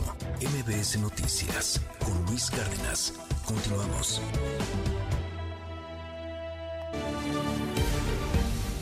Las 7 de la mañana con 48 minutos. Seguimos en este espacio. Gracias por los mensajes. WhatsApp 5571 131337 5571 131337 Abierto absolutamente para todo el auditorio. Oiga, eh, mucha gente va a irse a Acapulco mucha menos, muchísima menos de la que se iba a Acapulco antes de Otis. Va a ser un diciembre triste, un diciembre negro para pues, la industria turística en Acapulco. Hay ya varios hoteles que han reabierto. Muchos, por desgracia, no tienen todavía telefonía o, internet, entonces como que lo de las reservas está todavía medio complicado. Hay que ir bien planeado si va a ir. Mi recomendación, humilde sugerencia, eh, váyase protegido, váyase con un buen de protector de mosquitos, tenga cuidado con el dengue, tenga cuidado en donde come. Hay algunos bares, restaurantes que han reabierto, la vida nocturna todavía no está al 100%, pero pues sí se necesita apoyar a Acapulco. Las playas están muy limpias, cosa, cosa curiosa de Acapulco, ¿no? No era, no era precisamente esa su característica. En fin, eh, han reabierto hasta el momento ya más de 90 hoteles. Eduardo Guzmán. Buenos días Luis, a poco más de 50 días del paso del huracán Otis, 91 hoteles de Acapulco reabrieron sus puertas con 2.890 habitaciones listas para albergar a los turistas desde el primer fin de semana de estas vacaciones de invierno 2023. El puerto está registrando una buena llegada de visitantes, hecho que reafirma su fortaleza como destino turístico. De acuerdo con opiniones de los primeros visitantes en este periodo vacacional, el balneario guerrerense luce muy recuperado tras el intenso trabajo entre autoridades e iniciativa privada. Así lo mencionó Gerardo Pérez Pacheco, proveniente de Portal, Oregon, quien regresó a visitar Acapulco después de mucho tiempo de radicar en el país vecino, reconociendo que sí se nota el cambio favorable en la infraestructura turística y limpieza de las playas tras el paso de este meteoro. Veo el cambio que va, vamos progresando, ¿eh? Va a ser difícil, está difícil, pero bueno, las playas ya están listas, vengan, esperemos y vengan para que se reactive otra vez el turismo y pues empiecen de nuevo a levantarse más rápido.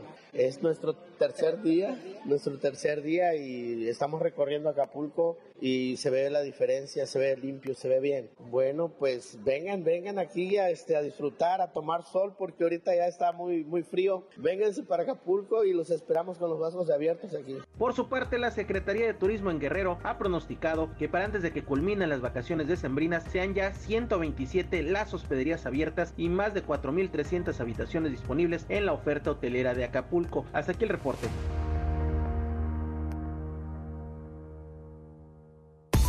MBS Noticias con Luis Cárdenas.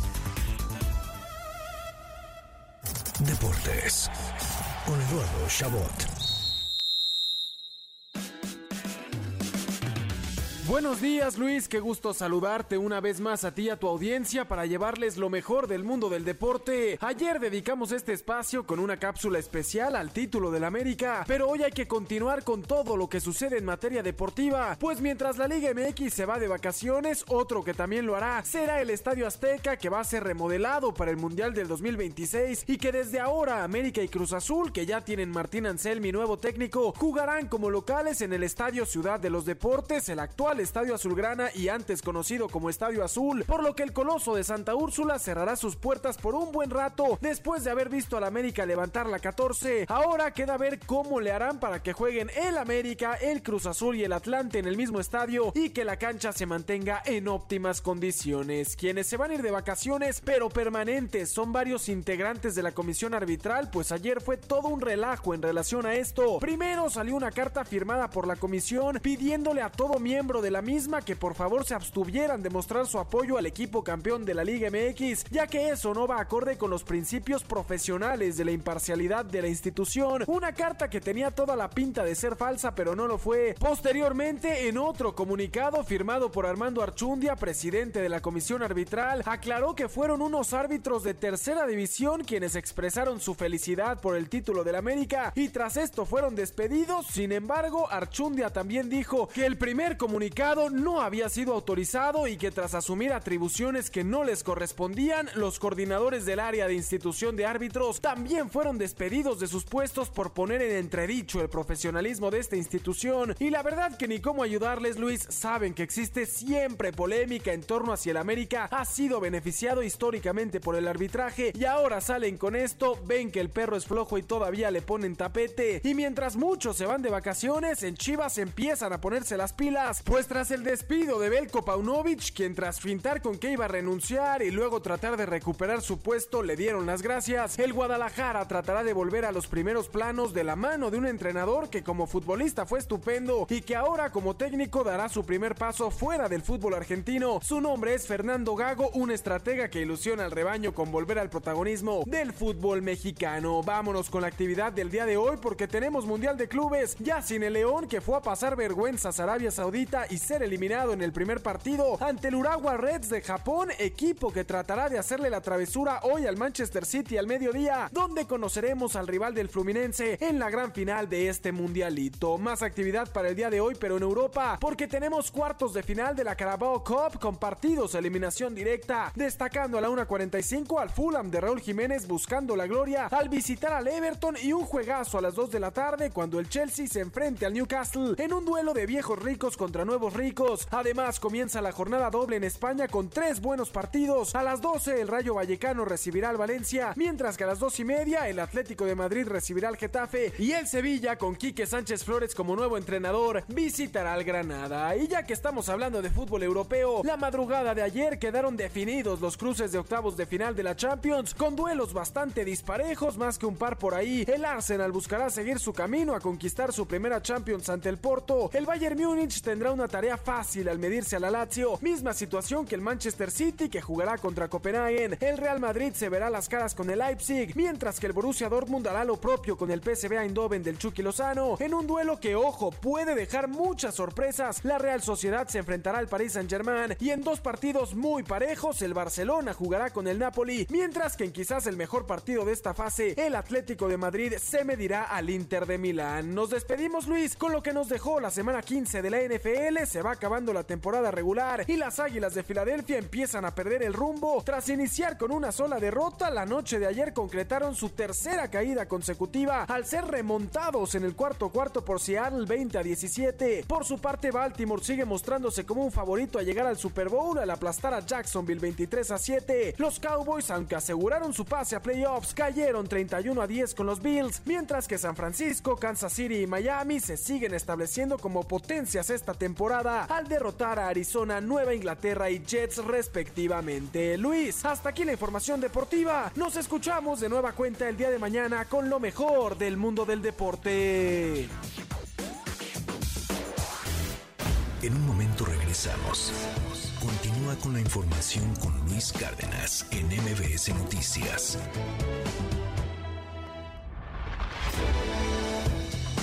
Ya estamos de regreso. MBS Noticias con Luis Cárdenas. Continuamos.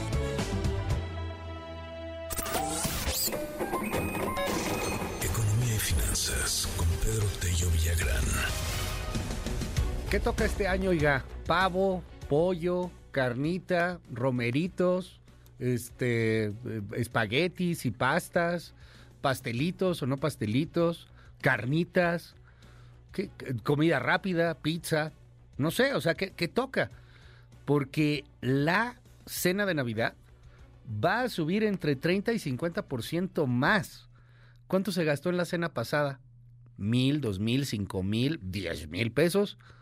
¿Cuánto se va a gastar en esta? Seguramente el 50% más. Qué dato, Pedro. Cada año va subiendo, va subiendo, pero siempre la cena sube muchísimo. O sea, algunas cosas suben 10, 20, 15%. La cena navideña desde hace varios años, casi siempre eh, por año estamos hablando de esta cifra, que nos sube 50%, que nos sube pues bastante. ¿Cómo estás, Pedro? Buen día. Buenos días, pues sí. Fíjate que estamos a cinco días de celebrar la cena y seguramente también con algunos vecinos. Y a la pregunta que hacías de qué es lo que se va a cenar en casa esta Navidad, si pavo, romeritos, bacalao, pierna, lomo, costillas, tamales, pozole, menudo, caldo de camarón, pasta, ensalada de manzana, en fin, la variedad es tan amplia como diverso es nuestro país. A esa pregunta con el enlace con Pedro Tello, pero mientras le escribo, le escribo, bueno, yo le escribo también porque aquí le escribo muy seguido, pero le pido que me escriba al 5571 131337. ¿Qué va a cenar, oiga? Me dicen aquí que pierna. A ver, aquí una persona, nos vamos a gastar 3,400 pesos. Pues está bien, ¿no? Son cuatro personas. 5571 131337. Escríbeme, por favor, y dime cuánto te vas a gastar en la cena queremos saber eh, pues esto y compartirlo.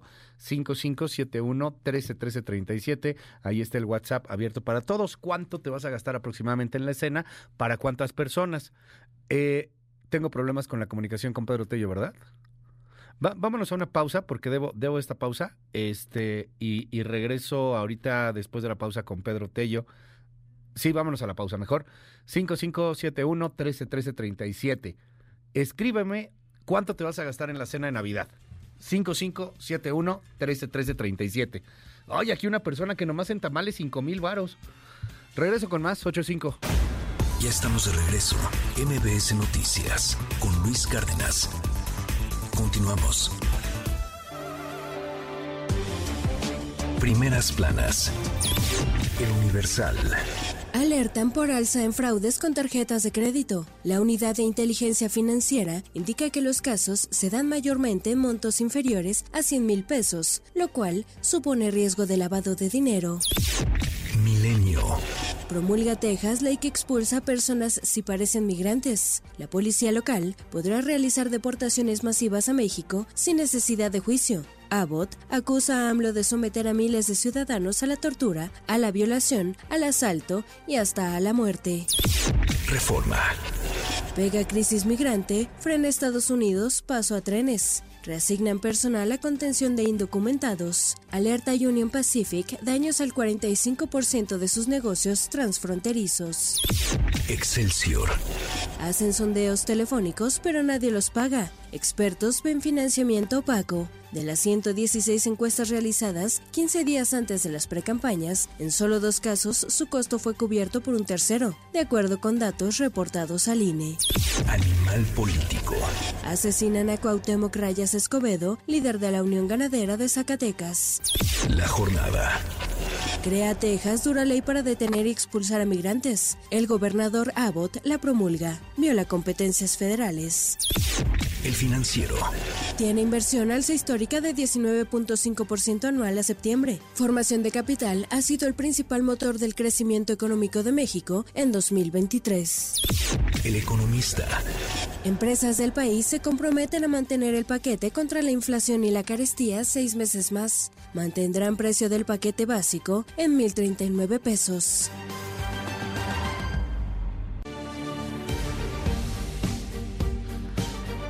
cinco cinco siete uno trece trece treinta y siete cinco cinco siete uno trece trece treinta y siete ¿Cómo va la cena de Navidad? Me dice, imagínate una cena de tres mil cuatrocientos pesos. A mí se me fue mi aguinaldo de tres mil seiscientos en esa cena.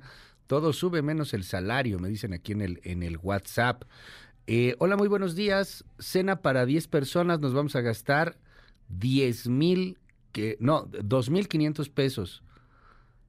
No, no, no entendí. Ah, se gastaron 2.500 el año pasado y este año 5.500. Es mucho más que mi pensión, es imposible. Eh, dicen aquí, nosotros en Navidad cenamos unas riquísimas corundas, estilo Guanajuato, ay, qué rico, preparadas por mi esposa. Calculamos gastar por cuatro personas 1.500 pesos. Nos dicen aquí en el, en el WhatsApp, nosotros abaratamos la cena tradicional al haber comprado con anticipación muchos de los componentes en temporadas y días de oferta y guardamos y guardarlos con excepción del pavo y el bacalao. Eh, hola Luis, yo me voy a gastar como 600 pesos por persona, incluye bacalao, romeritos, ensalada, nochebuena, postres, espagueti, vino, sidra y algún tequilita, piñata y complementos. Oye, pues está bueno, ¿no? 600 pesos, que nos invites, que aquí ponemos los 600 pesos, que no, porque iban decolados, luego ven lo que pasa. Este, yo me voy sola con Cancún, a Cancún y otra amiga, y bueno, pues ahí nos vamos a un buen restaurante y se acabó. Aún así los restaurantes están caros, ¿eh? Algunos, otros no tanto. La comida en el norte es más cara, no te gastas tres mil, pero para nada con seis personas. Este, nos dicen aquí, para cuatro personas, tres mil quinientos. Saludos en Arizona, felicidades por el programa, gracias. ¿Qué, ¿Cuánto te vas a gastar allá en Arizona, por cierto? Yo me voy a gastar diez mil pesos, me dicen aquí, eh, no me dicen cuánto. Ah, no, sí, diez mil pesos para una persona, órale. No, pues qué pudiente. El que tiene, tiene. Me dicen aquí, nosotros nos vamos a gastar como mil pesos por persona, incluye todo. Pedro Tello, ahora sí recupero la comunicación contigo, 50% más caro que el año pasado, la cena de Navidad. ¿Cómo estás, querido Pedro? Buen día. ¿Qué tal, Luis? Buenos días, qué gusto saludarte a ti también a quienes nos escuchan. En efecto, independientemente de lo que vayamos a cenar en casa este próximo domingo, con la familia, con los amigos, tal vez con algunos vecinos, sea pavo, romeritos, bacalao, pierna, lomo, costillas, tamales, pozole, menudo, caldo de camarón, o ese gran etcétera que habla de la diversidad de platillos que se degustan justamente en la cena navideña. No, pues no.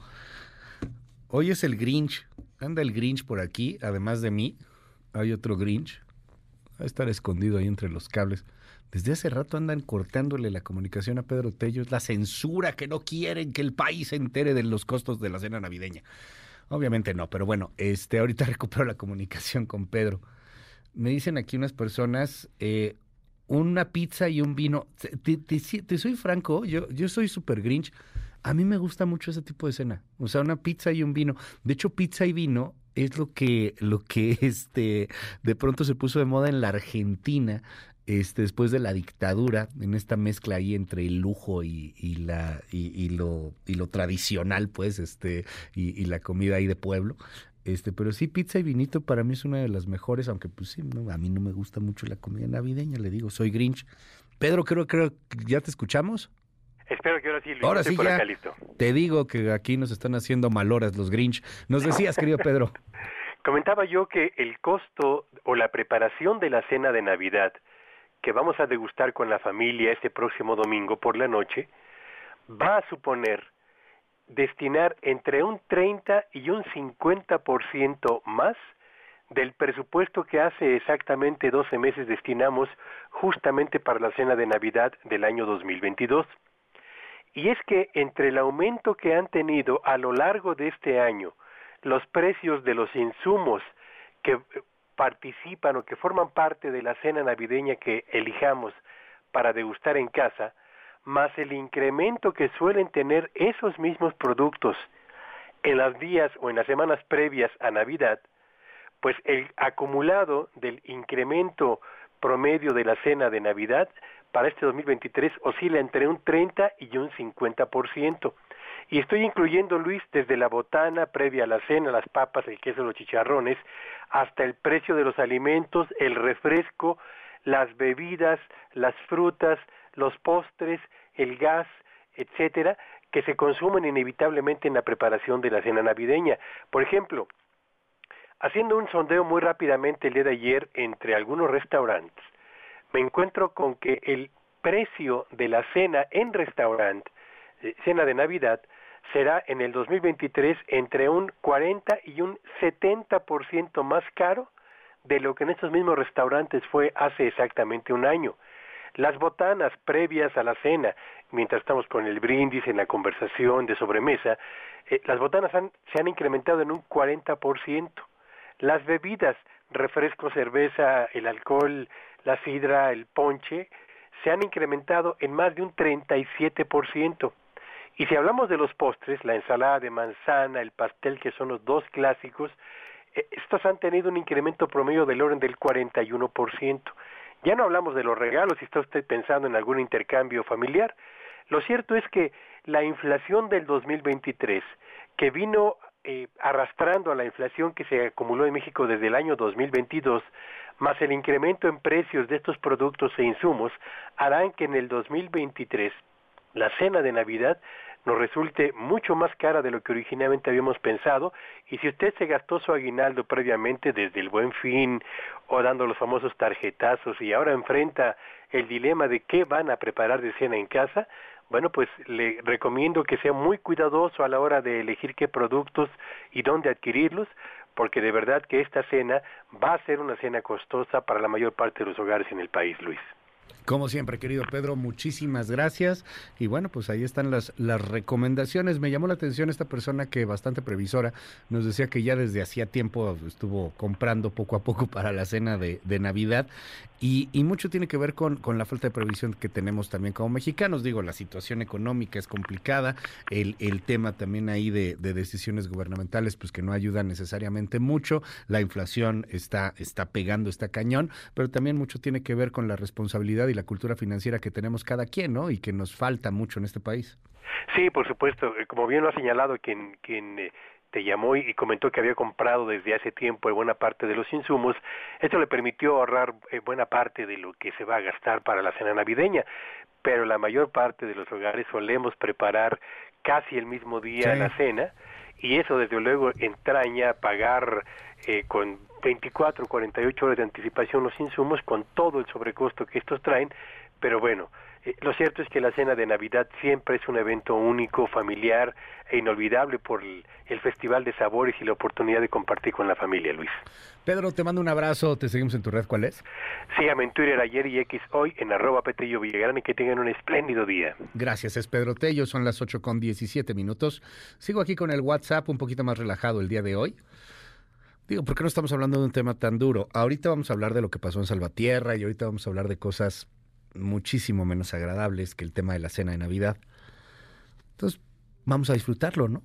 Tantito, hombre.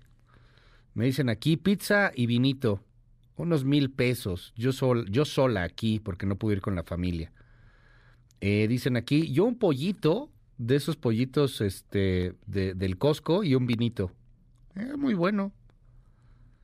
Yo una vez me aventé de este pollo este, del, general, del General Sanders en una Navidad. Y mire que me la pasé bastante bien. Este. Sí, los pollos del coronel. Ajá. Digo, es pesadísimo, pues cañón, pero me la pasé. Yo me la pasé muy bien y digo, era. Este. Pues, pues, no era, no era nada, nada oneroso. Hola, creo que la gente exagera de lo que dice que se va a gastar en la cena. Para una familia de seis o siete, compré un pavo de buen tamaño, me costó 650. La carne con la que lo rellenamos, 500 pesos. Extras, 200 pesos. Eh, refrescos, otros 200 pesos. Del alcohol, 600 pesos. Botanas, eh, otros... Ah, del alcohol y botanas, 600 pesos. Pues, ¿dónde lo compraste, oye? En total unos 2.800 pesos, pero cada quien, ¿verdad? Si vas a un restaurante, claro que es muchísimo más caro. No, bueno, hay unos que yo conozco por aquí que nomás esos 2.800 se lo gastan en puro alcohol. Me han dicho. Queso de oveja, jamón serrano y un buen vino, los tres españoles.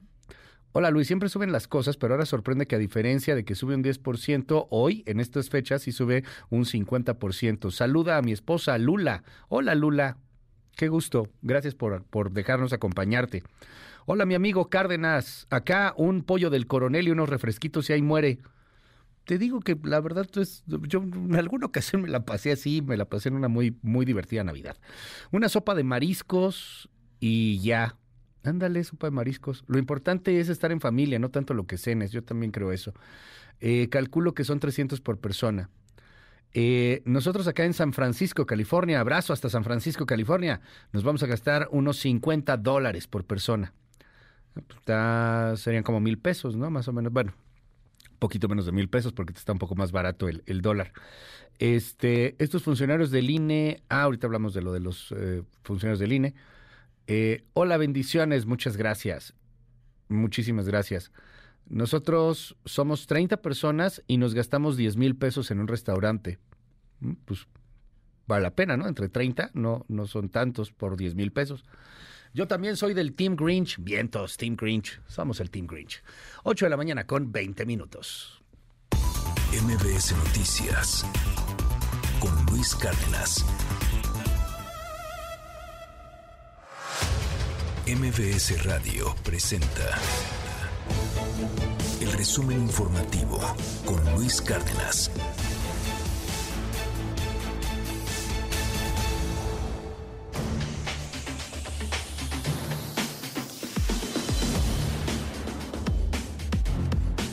Las 8 con 21 minutos. Coco García, qué gusto saludarte. Buen día. Buen día, Luis. Buen día al auditorio. Les comento que el presidente López Obrador celebró que la Ciudad de México haya quedado en el primer lugar del top 10 de las mejores ciudades en el mundo para la cultura, según la revista Time Out, y destacó que la capital del país se ha distinguido como una de las ciudades más bellas, de las más seguras del mundo también. El mandatario aprovechó para hacer una recomendación respetuosa a los restauranteros para que mantengan buenos precios en esta temporada de fiestas navideñas. Escucha el presidente.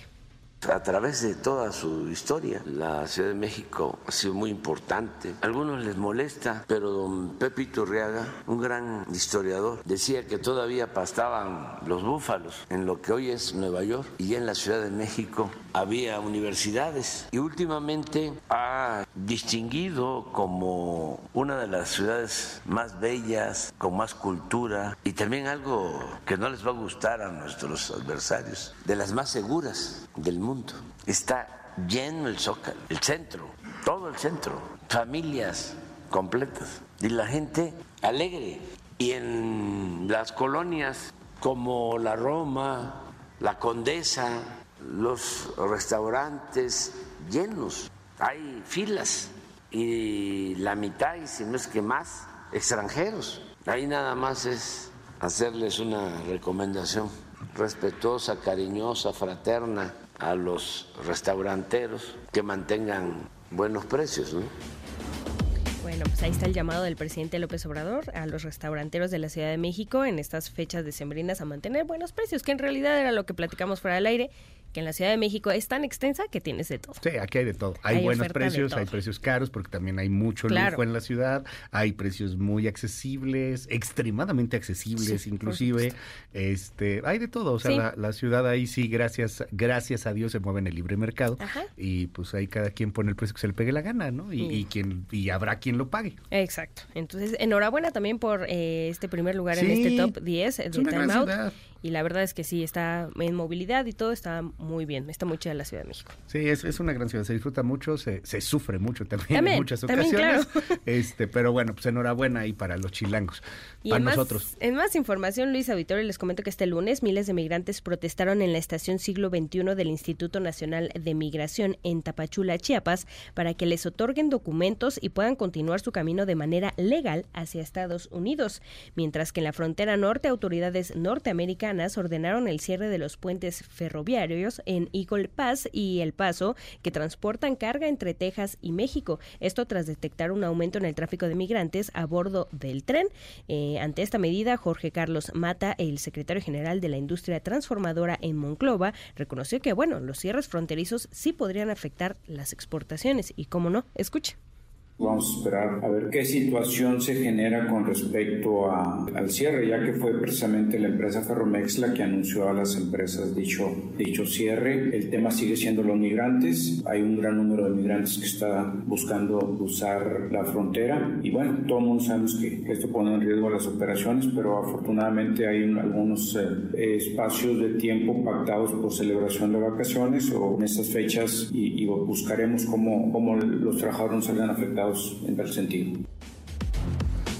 Y a ritmo de salsa, la Ciudad de México justamente despedirá el año 2023 y dará la, bienvenida al 2024 con un, un, concierto de Rubén Blades en la columna del Ángel de la Independencia y el cual se va a extender hasta la glorieta de la Huehuete. Así lo anunció el jefe de gobierno eh, a capitalino, Martí Batres. Escuche. De la columna de la Independencia hacia la glorieta de la Huehuete cada día más floreciente, vamos a tener este gran concierto con Rubén Blades. Los invitamos a todas y todos. Vamos a tener música desde las ocho y media de la noche, pero eh, Rubén Blades va a estar a las diez y media de la noche y ahí podrán acudir, disfrutar de la música y participar del conteo regresivo para recibir el año nuevo 2024. Finalmente, Luis Auditorio, les comento que en Chile fueron detenidos 55 empresarios acusados de efectuar el mayor fraude fiscal en la historia del país sudamericano, esto al evadir cerca de 270 millones de dólares. Los empresarios que operaban en 10 de los 16 estados del país emitieron, emitieron 100 mil facturas falsas y solicitaron al fisco devoluciones indebidas de impuestos con los recursos obtenidos. Eh, también compraban criptomonedas, divisas extranjeras y bienes inmuebles e inmuebles. El caso era investigado desde 2016. Escucha. Se trata de lo que comentábamos, efectivamente, de creación de empresas con el objeto de defraudar tributariamente al fisco.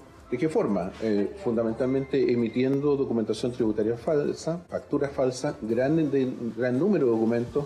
En uno de los contribuyentes más importantes, que el señor José Antonio Pavés Canesa, estamos hablando de 100.000 documentos tributarios falsos. Solo ese, ese contribuyente Esa persona que está imputada hoy por el Ministerio Público eh, involucra la emisión de, solo en ese caso, de 58 mil millones, eh, pero la operación en total, hablamos efectivamente de 240 mil millones. ¿Y qué es lo que hacen estas empresas? Emiten documentación tributaria falsa, no hay operaciones reales de respaldo y los documentos tributarios son utilizados por otros contribuyentes para incrementar la imputación que deben hacer respecto al pago de impuestos. En definitiva, pagan menos impuestos o no pagan impuestos por el hecho de existir estas facturas falsas. Muchísimas gracias, Coco. Te seguimos en tu red. En arroba Coco García con doble I y nos seguimos en todas las redes sociales. Muchas gracias, Luis. Nos vemos en un rato. Va que va, 8 con 27.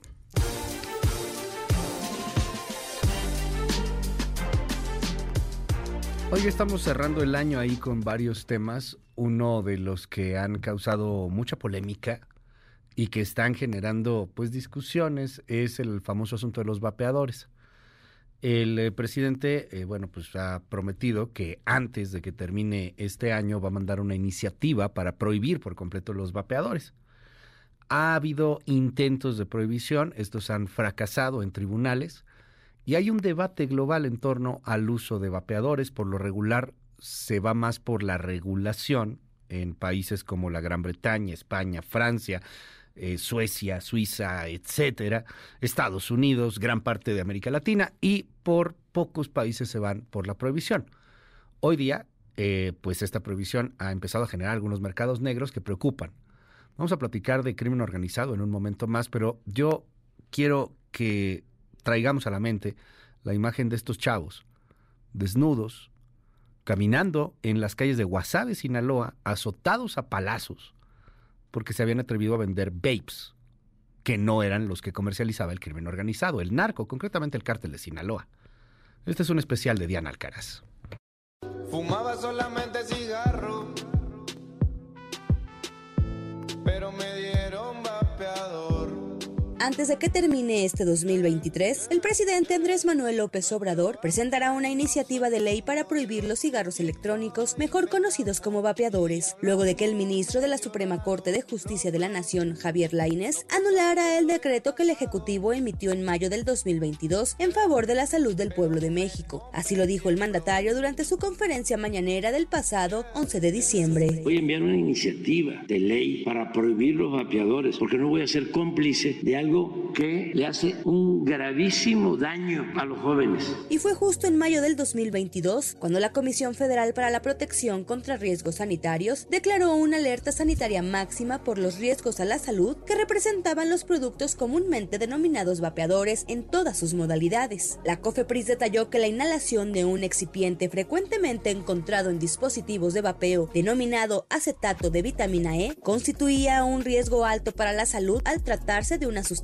tóxica que podría ocasionar enfermedades respiratorias agudas o incluso la muerte. Lo que hacen es, en vez de quemar el tabaco para que las personas adictas y consumidoras respiren humo de tabaco, vaporiza el tabaco cuando se encuentra en fase sólida porque lo calienta y emite vapores de las distintas sustancias adictivas y tóxicas o extraen las sustancias del tabaco y las ponen en un líquido aceitoso y después con un mecanismo electrónico hacen que eso libere vapores que las personas los inhalan, los consumen y desde luego les dañan a los pulmones y otros órganos. Aunado a lo anterior, en octubre del año pasado, en un análisis realizado por la misma COFEPRIS, se encontró que los vapeadores resultan engañosos por su contenido, ya que no advierten las sustancias venenosas que tienen al ser comercializados. A través de una prueba de cromatografía se pudieron separar, identificar y cuantificar las moléculas contenidas en los vapeadores, de tal modo que se pudo comprobar la presencia de dimetir éter, sustancia inflamable utilizada para quemar verrugas, linalol, usado como insecticida, eugenol, el cual se emplea para matar peces en acuarios, alcohol bencílico, utilizado en jabones, cremas y productos de limpieza, mentol, que actúa directamente en los receptores de nicotina, facilitando su conexión con las células, lo que vuelve a los productos más adictivos, y nicotina que produce un efecto placentero, entre muchas otras.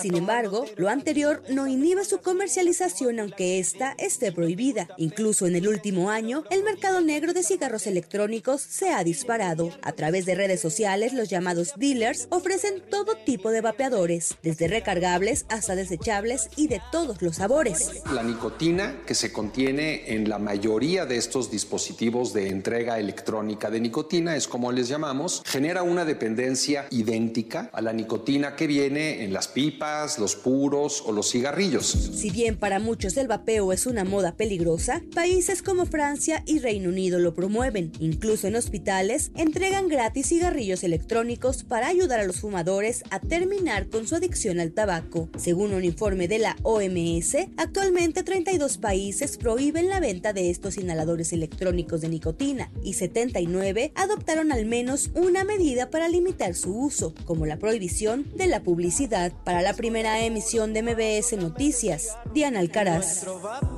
Nos soltamos, los truquitos inventamos y hablamos medio raro los bro. En un momento regresamos. Continúa con la información con Luis Cárdenas en MBS Noticias.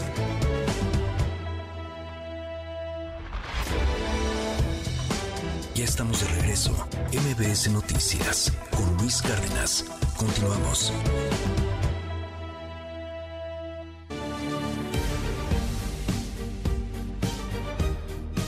Las 8 con 37 minutos. Seguimos en este espacio 5571 131337 5571 131337 WhatsApp abierto para todos. Ay, eh, perdóneme, respiro.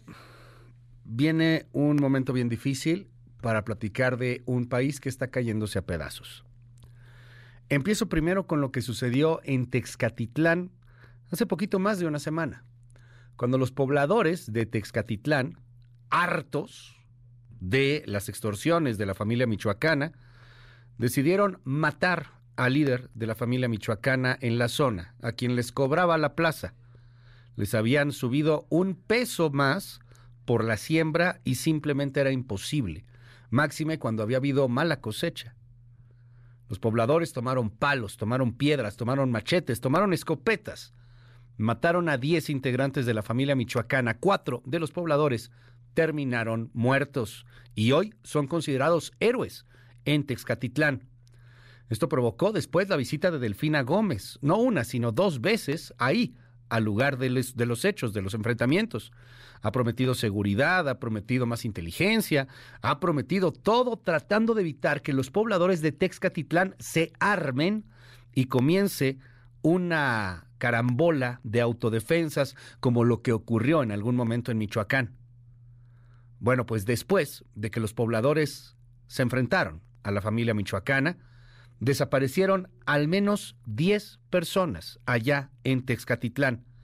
El gobierno del Estado de México tiene reticencia a decir que esto es un secuestro. Están considerados como desaparecidos, como los tantos miles, cientos de desaparecidos en este país. Y lo más probable es que fueron desaparecidos en represalia, en vendetta por el crimen organizado. Juan Gabriel González.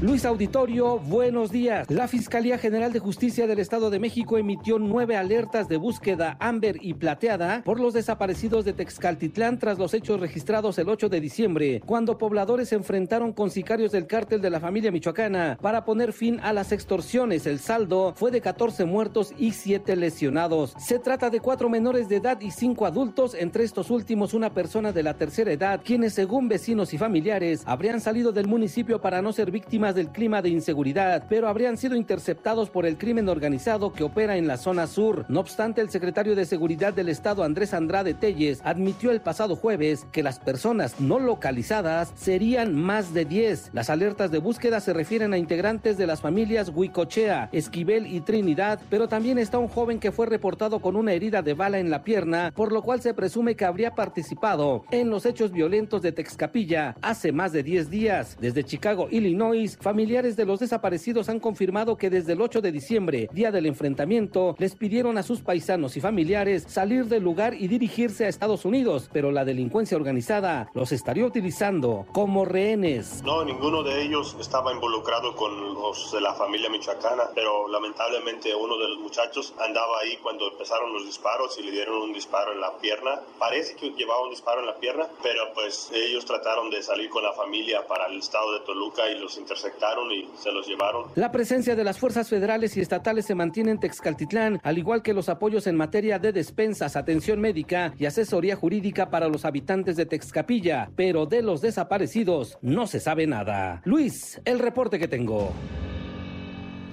Un país de desaparecidos, un país donde pululan las fosas clandestinas, un país en donde todos los días encontramos restos humanos y nos hemos hecho insensibles, nos hemos hecho apáticos a la tragedia.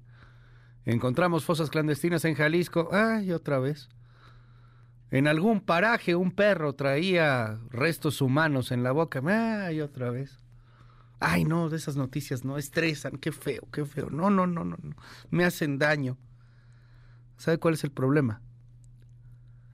Que estas noticias no solamente hacen daño como noticias, sino que terminan por hacer daño en algún momento cuando te toca el infierno. Me ha tocado platicar con familiares de desaparecidos que no sabían que este infierno existía hasta que les tocó. Porque el país está cayéndose a pedazos y porque por eso es importante estar informado, por eso es importante poder tener decisión y castigar o premiar a los políticos que, que toque. Y esto no es electoral, pero Calderón entregó un país fregadísimo a Peña Nieto. Peña Nieto entregó un país más fregado a López Obrador.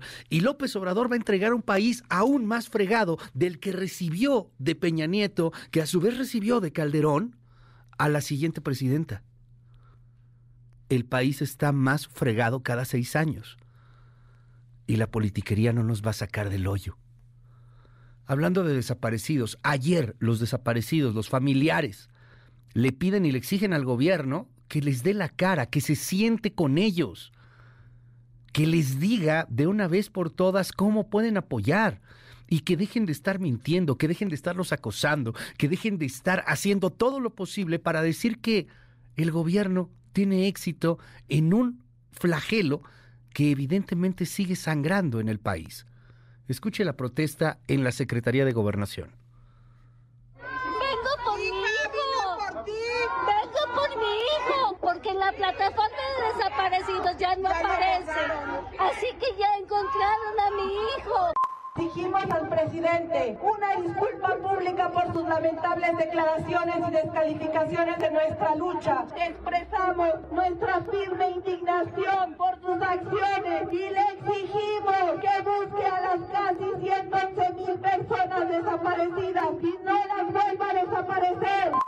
Es muy triste que el presidente no nos dio derecho de réplica. María Luisa, que se paró a las cifras y todo ahí en la mañanera, ¿por qué no viene y nos da la cara? Le estamos diciendo las cosas con fundamento, argumento y por derechos, no por otro tema. La comisionada de atención a víctimas no nos atiende, le mandamos correos, les mandamos, les hablamos teléfono, WhatsApp y no lo responde. Le vale, le vale. ¿Para qué queremos una comisionada que no atienda a víctimas una comisión de atención a víctimas? Sí, porque corrieron a Carla Quintana, que era la titular de la Comisión de Atención a Víctimas, porque pues no les gustaba que fueran subiendo la cifra de desaparecidos. Y algunos no eran desaparecidos como tal, no, eran no localizados, pues, o, mejor hay que ponerlo de otra manera. Hay que maquillar las cifras para que los políticos puedan presumirlas. Aunque el país pues realmente no las comparta, aunque la sensación de inseguridad esté presente en cada metro cuadrado. No solamente fue la protesta ayer, también hablaron los eh, familiares de desaparecidos en Jalisco que acusan irregularidades en el censo. Hay un censo que se va a llevar a cabo en distintos puntos de, de, la República para determinar a los desaparecidos y los tratan muy mal. Escuche.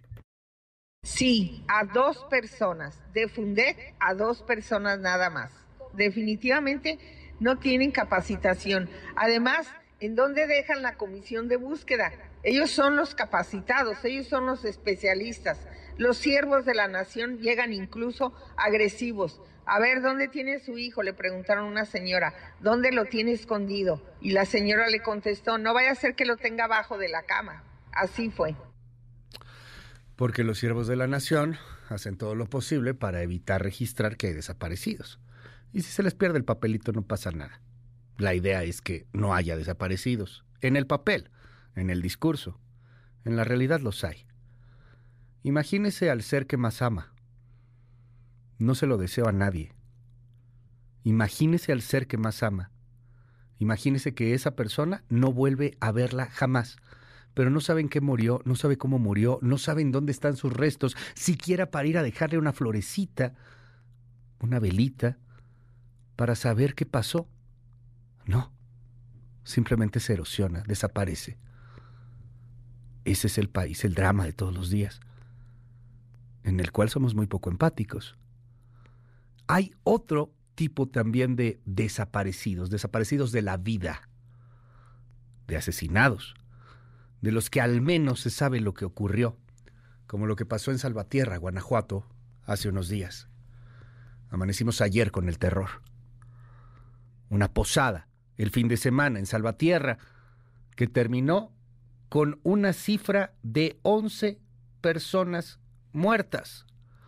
Llegó el crimen organizado y mató a 11. Quería matar a todos los que estaban en la fiesta. ¿Por qué? Porque se colaron unos narquillos, unos mafiosos, unos mañosos. No estaban invitados a la posada.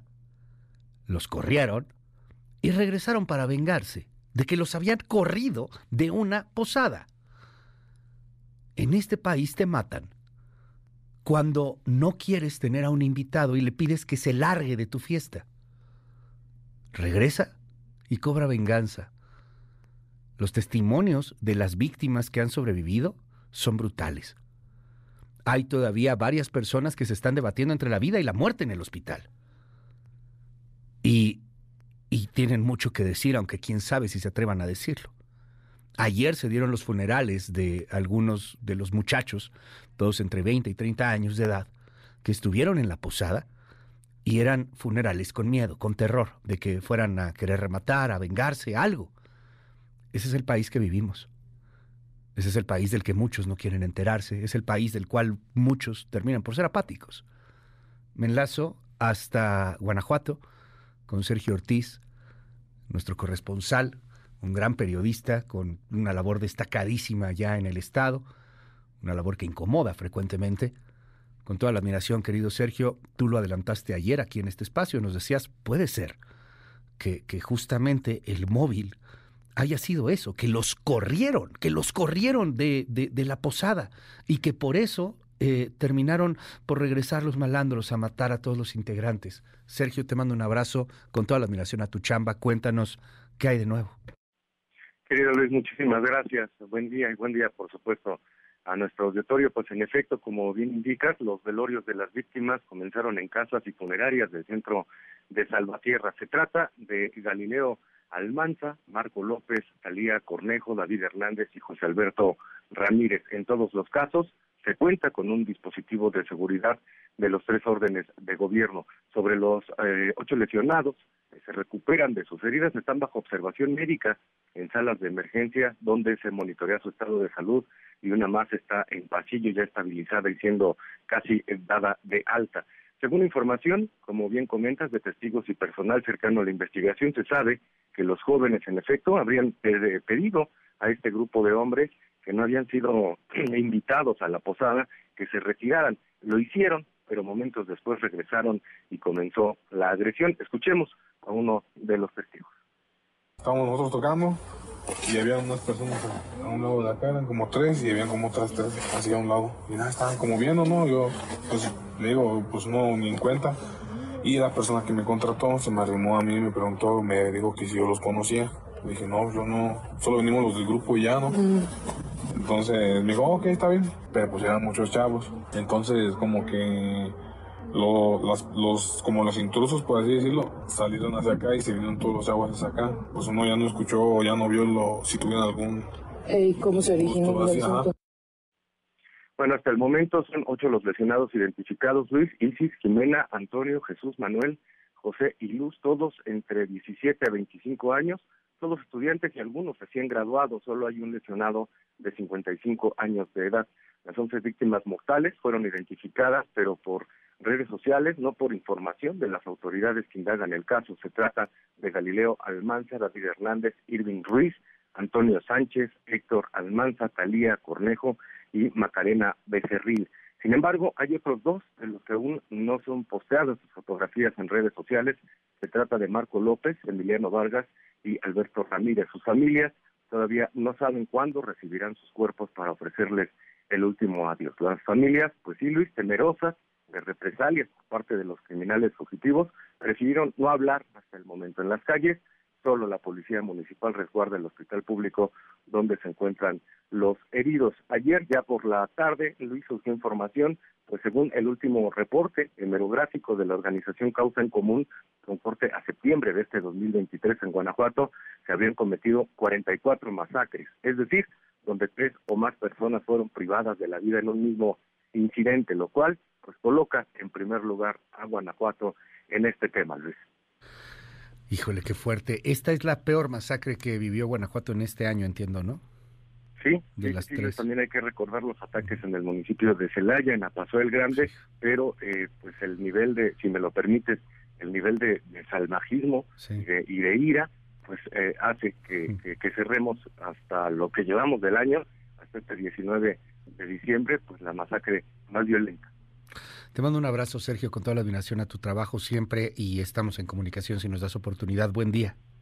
Abrazo de regreso, Luis, sigo pendiente. Buen día. Es Sergio Ortiz, Premio Nacional de Periodismo, de hecho, eh, y que nos presenta pues este reporte de lo que ocurrió allá en eh, Salvatierra. Ayer lo adelantaba Sergio aquí en este espacio, lo escuchó usted primero en MBS. Se, se sospechaba un poco que el móvil podría venir por ahí por unos colados que fueron retirados de la fiesta, se enojaron porque los retiraron, regresaron y mataron a todos. Imagínate que llega un imbécil o varios imbéciles y empiezan a propasarse con chavas, con chavos. Oye, yo quiero que tú te vengas conmigo. No, espérate, no, o sea, vete, ¿no? No estás invitado a la fiesta, güey. No, ni más. Regreso. Y, y, una cosa era el sacaborrachos, que que terminaba en la fiesta y a lo mejor, no sé, aventaba una copa, mentaba la madre, te aventaba unas cosas ahí, no sé, pateaba la puerta, que ya eso era violento. No, ahora son unos malditas bestias, es que no tengo otra manera de decirlo. Unos tipos que la verdad no, no, merecerían llamarse humanos. Sé que el derecho nos da a todos el tema de que somos humanos y tenemos los mismos derechos, pero esas malditas bestias no deberían de llamarse humanos. Y a esos los corres. Y, y regresan armados hasta los dientes y con la intención de matar a todos. A todos. A los 30 que estaban ahí. Con el único móvil no de que les debías dinero, no de que había un tráfico, no de que eran una banda rival, no, eran chavos bien, que estudiaban, que, trabajaban algunos de ellos. Chavos, chavos, como la juventud, cuando tienes 20, 25, 30 y tantos, tus 30 tempraneros. Y terminan muertos, carajo. Porque los corriste de la fiesta. Esto ya pasó, ¿se acuerda que pasó? Hace unos, unas semanas, cuando le mataron el papá a Cookie Puente, aquí en la Ciudad de México, aquí en la Ciudad de México. Dos malditos idiotas, un papá y un hijo, que se bajaron de, de, un coche porque hubo un incidente de tráfico, bajaron al señor y, y, lo golpearon hasta, hasta matarlo. ¿Qué diablos está pasando en el país, carajo? ¿Qué, ya puedes hacer? O sea, e, esto ya no es entre narcos. Está descompuesto. Porque no hay Estado de Derecho. Porque la ley se la pasan todos por el arco del triunfo. Quizá empezando por los poderes más altos, ¿no? En fin, ¿qué opina usted sobre esto? 5571 131337 5571 131337 un respiro, ¿no?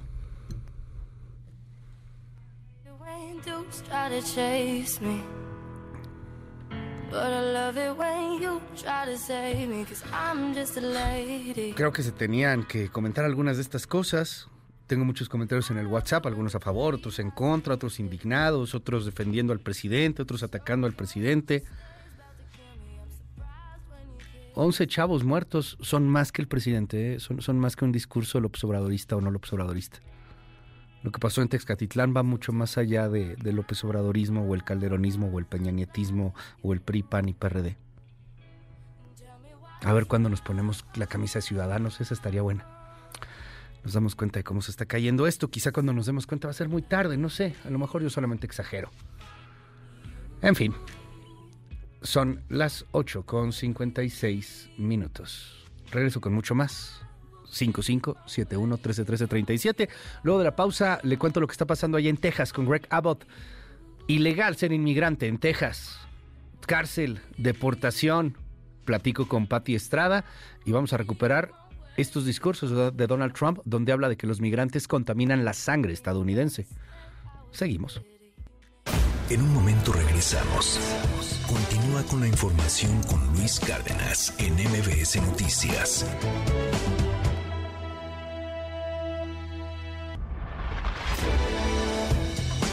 Ya estamos de regreso. MBS Noticias con Luis Cárdenas. Continuamos.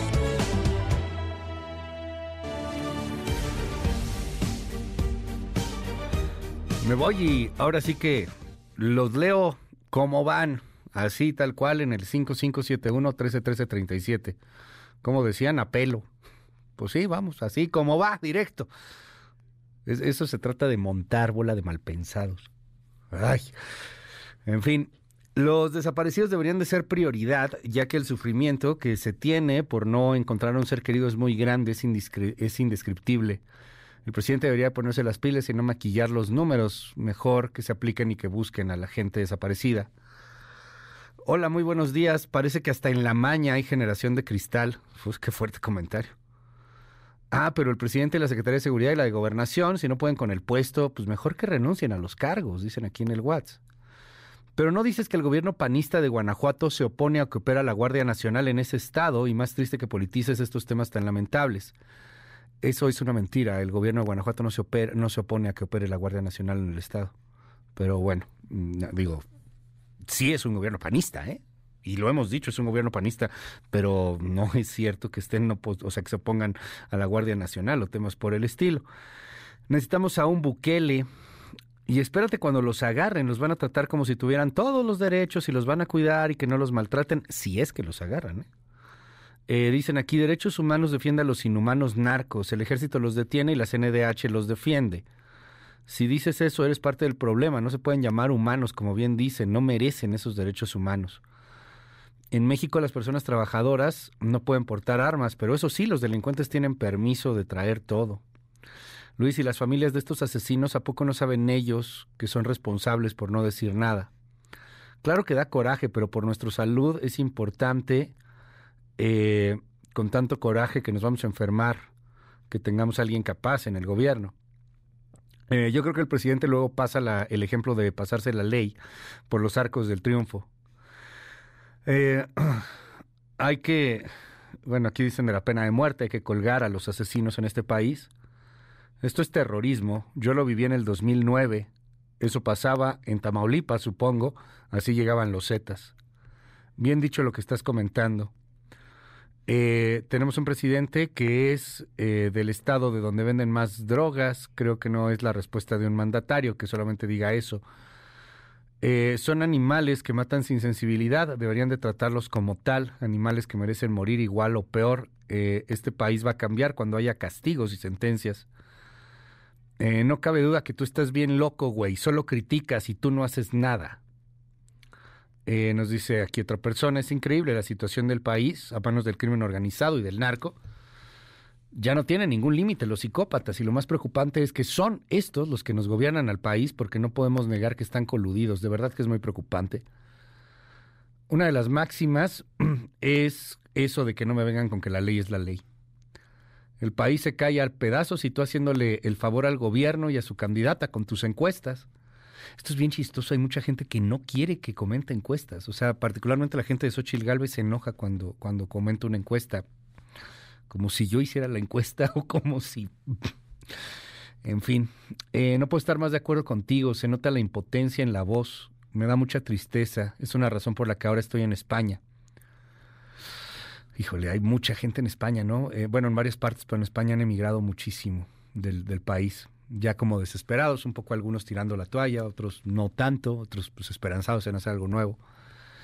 Necesitamos ser conscientes de la violencia y no generarla, esto empieza desde uno. Yo insisto aquí, necesitamos un Bukele, necesitamos un Milei, dicen otros. Respecto a López Obrador y que premiaron en la Ciudad de México, los que dieron el reconocimiento de seguridad se adelantaron a los brindis de Navidad. Eh, tienen mucha culpa los familiares de los delincuentes, hablen de eso. Ay, Luigi, si sacas a encuestadoras estúpidas y terminas limpiando su carita. Mejor háblale a la mensóchil para que te ayude en la chamba de golpeador baratero. Hola Luis, eh, tengo 24 años, te escucho desde que iba en la universidad. Ah, muchas gracias. Gracias por la información y el estilo. Como joven me siento temeroso ya que ningún candidato a la presidencia me parece ser mejor que otro. Eh, una es un títere que si gana será la primer presidente mujer detrás del telón manejada por un hombre y la otra creo que revivirá toda la mugre del PRI, del PAN. Es frustrante y estoy seguro que no soy el único que está en esa posición. Te juro que no eres el único que está en esa posición. Te lo juro, te lo garantizo. Hola, muy buenos días. Respecto a lo de Guanajuato, yo vivía en León, tenía un negocio y gracias a la delincuencia lo tuve que cerrar. Es mentira lo de la Guardia Nacional en Guanajuato. Hay presencia, lo que pasa es que no sirven para gran cosa. De hecho, hay gente que detiene la Guardia Nacional con armas y los deja ir no quiero pensar mal, pero ya vienen las elecciones y en Guanajuato, gobierno panista y Morena, saquen conclusiones. Ay, 5571 13 13 37. 5571 13 13 37. Yo creo que sí estamos muy mal en, en muchos aspectos. Fíjese que ayer en mi cuenta de ex le posteaba una nota. Eh, déjeme ponerla ahorita por aquí y la volvemos a repostear eh, de, cómo estamos bien fregados como sociedad, cómo nos estamos volviendo medio loquitos.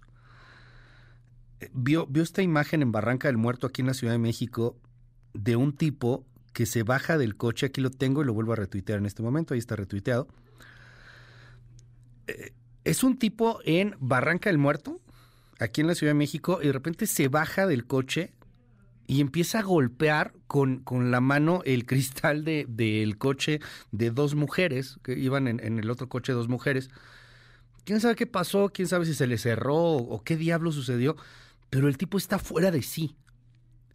Yo me pongo a pensar, si este tipo, todo energúmeno, sacado de sí, hubiera tenido un arma, ¿se imagina lo que hubiera pasado? El, el el energúmeno este hubiera matado a, dos mujeres nomás por un asunto de tránsito.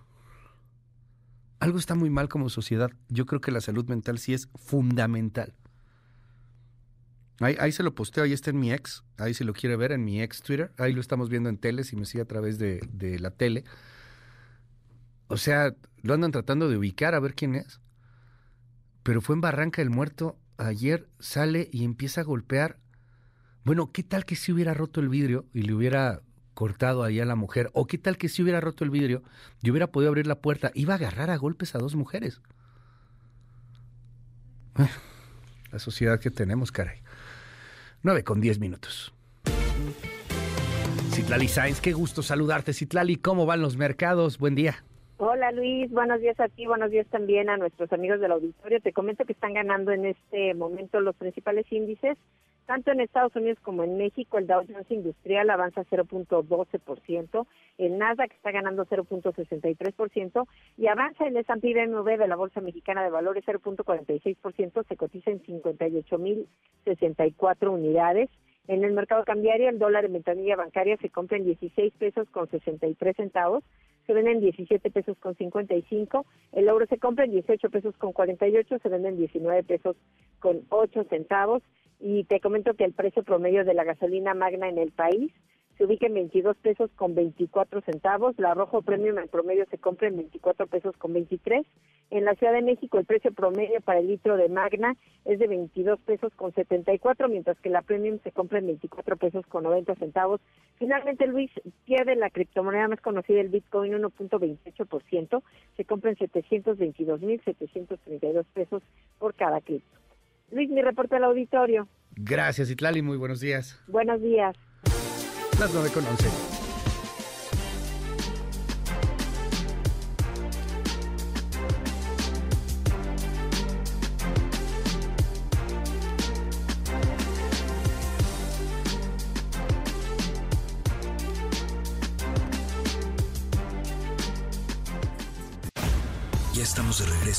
MBS Noticias con Luis Cárdenas. Continuamos. MBS Radio presenta el resumen informativo con Luis Cárdenas.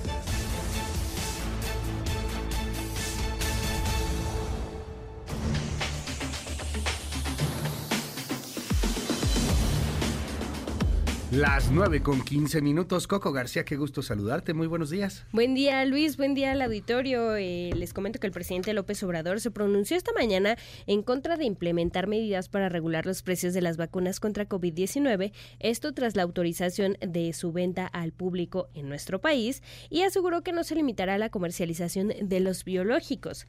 Eh, recordemos que las vacunas de Pfizer y Moderna serán las que próximamente se venderán aquí en México. Escuchen.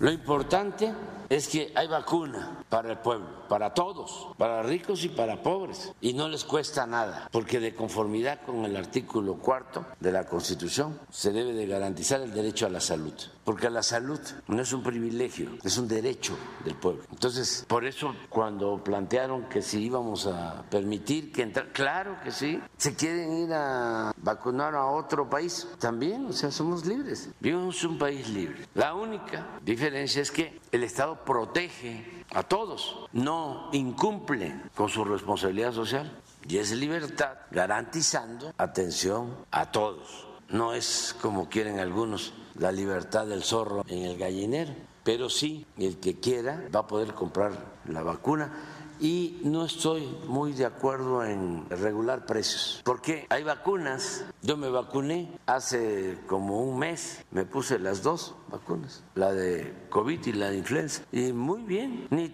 siquiera tuve reacción. Y el subsecretario de Salud, Rui López, confirmó que se vigila la evolución de la variante de COVID conocida como Pilora y la cual representa el 15% de los casos de coronavirus en países de Europa, mientras que en México solo se ha detectado un caso. El funcionario eh, reiteró que Pilora no representa un peligro, sin embargo, bueno, estarán alerta durante las próximas semanas por aquello de los fríos. Escuche.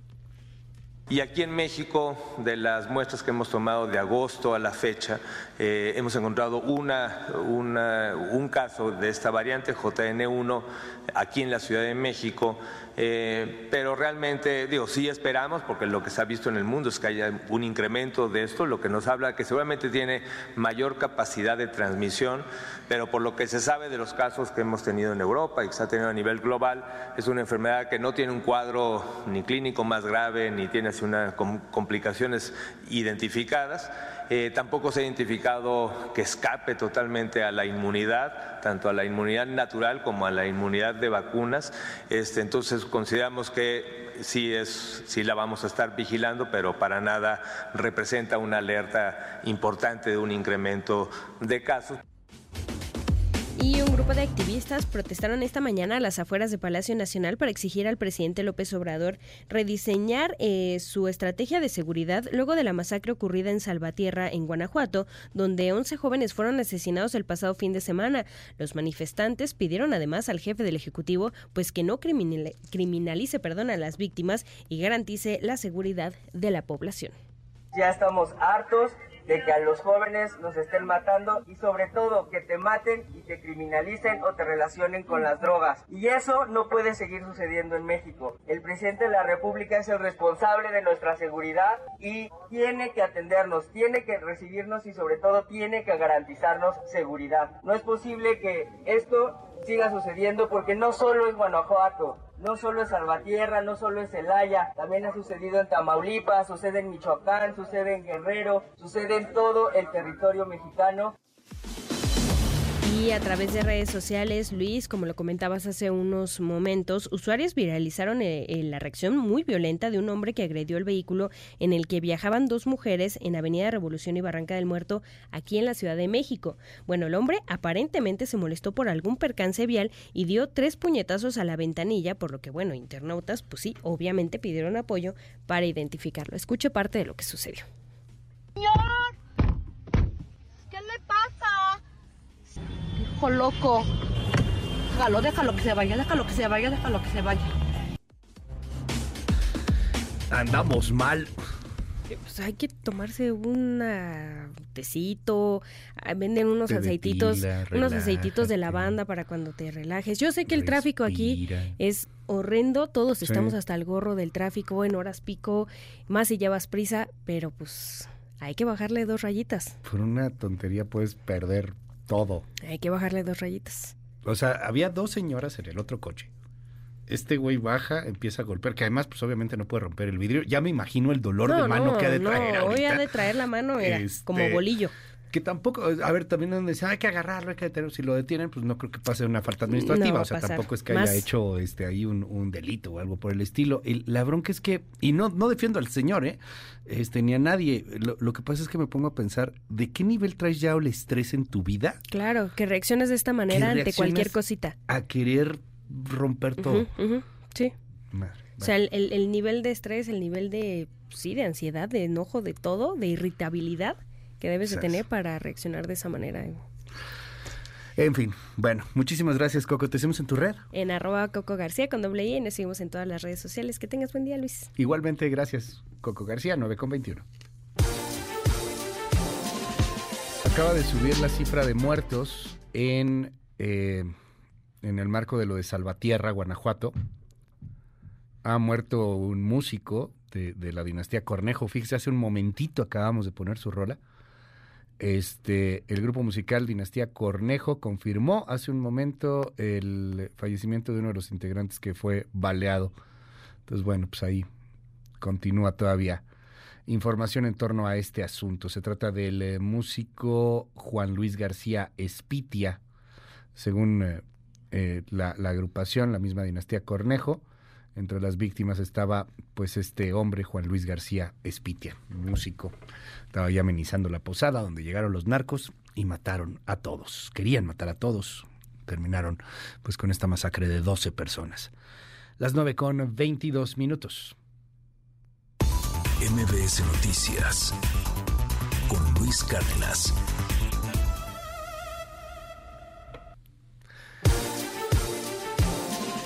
El sábado, durante un mitin en New Hampshire, el expresidente y candidato republicano, ahorita es precandidato, pero realmente es el candidato republicano, y es el que va arriba por 5, 7, 10, 15 puntos en encuestas. El, tema gringo es muy distinto al tema mexicano, usted lo sabe bien.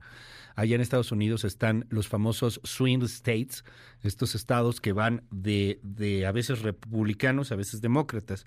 Texas, por ejemplo, pues siempre es republicano. California casi siempre es demócrata, ¿no? Entonces eso es como que, bueno, ya sabes que en el colegio electoral vas a tener esos votos casi garantizados para los demócratas o republicanos, pero los swing states, esos se van moviendo y esos determinan el triunfo de una elección. Hay un estudio muy profundo que ha hecho tanto New York Times como CNN y en ambos los swing states son de Trump, lo que prácticamente le garantizaría el triunfo si las cosas continúan como van. Bueno, pues Trump, que muy probablemente se convierta en el siguiente presidente estadounidense, dijo en un meeting que los migrantes, los indocumentados, están envenenando la sangre del país. Escuche. Cuando dejan entrar a, creo que el número real es 15 o 16 millones de personas a nuestro país, cuando hacen eso, hay mucho trabajo por hacer. Están envenenando la sangre de nuestro país. Es lo que han hecho. También reiteró ahí en ese mismo meeting la operación de deportación nacional más grande en la historia de Estados Unidos. No quiero mencionar algo así como operación final porque sería espantoso, de mal gusto, lo que usted quiera, pero ya está empezando el discurso a crecer así entre los seguidores ultra republicanos, ultra Trump, ultra rednecks, entre estos malditos que pues, quieren eliminar todo. Bueno, pues reiteró que van a deportar a la mayor cantidad de mm, ciudadanos, de personas, de, seres humanos en Estados Unidos. Es que el discurso está empezando a hacerse de mucho odio. Escuche lo que dijo Trump. En mi primer día de regreso a la Casa Blanca, eliminaré la política de fronteras abiertas de la administración Biden. Detendré la invasión de nuestra frontera sur e iniciaré la mayor operación de deportación en la historia estadounidense.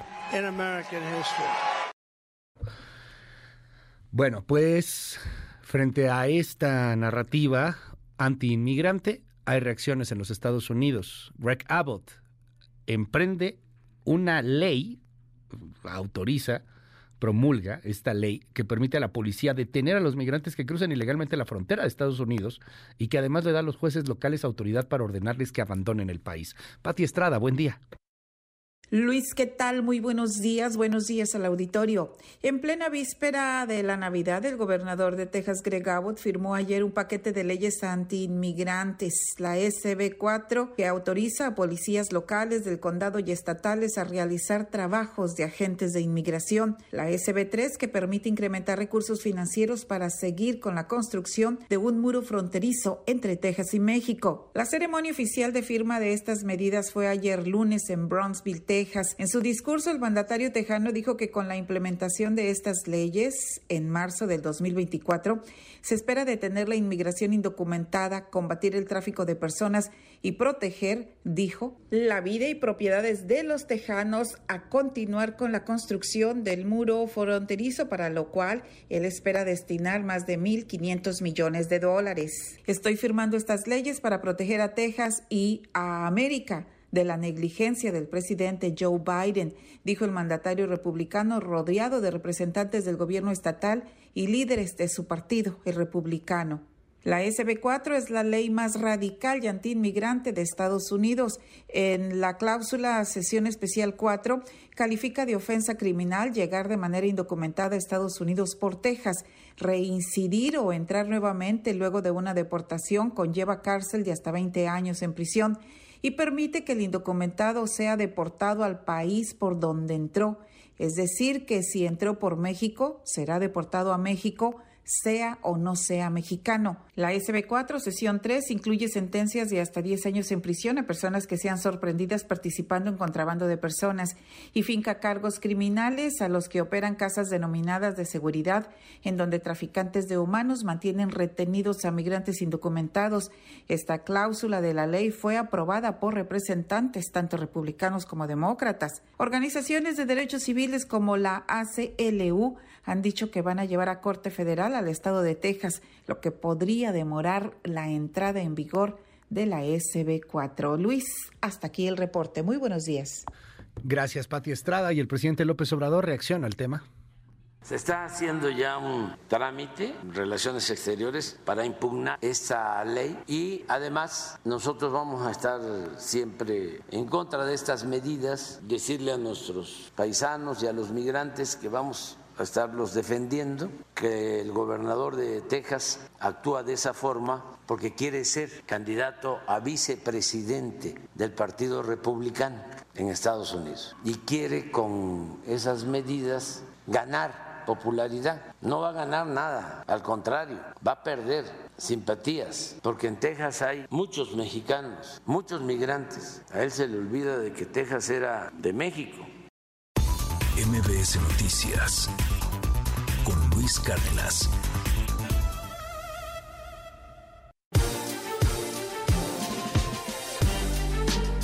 9 con 28 minutos. En otros temas internacionales, ayer hizo erupción un volcán en Islandia, en Reykjavik. Un volcán entró en erupción a la última hora de ayer en el suroeste de Islandia, expulsando lava y humo por una amplia zona luego de varias semanas allá en Islandia con intensa actividad sísmica. Eh, hemos eh, puesto aquí hace algunas semanas eh, videos de cómo se estaba abriendo literalmente la calle, las carreteras en algunas zonas de Islandia. Nuestro colaborador en ciencia que nos explique este fenómeno, Arturo Barba, qué gusto saludarte, buen día.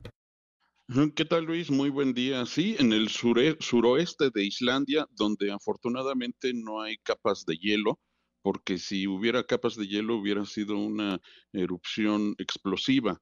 ¿no? Al, confluir la lava con, con, el hielo se genera una eh, explosión, como ya ocurrió antes allá en Islandia. Hay que recordar, Luis, que Islandia es uno de los países con más volcanes activos del planeta entre 150 y 200 volcanes. En realidad no han eh, todavía precisado el, el, número de volcanes activos. Eh, y esto, la verdad es que la erupción de ayer, afortunadamente, no es en un volcán cónico y de gran altura como los que conocemos.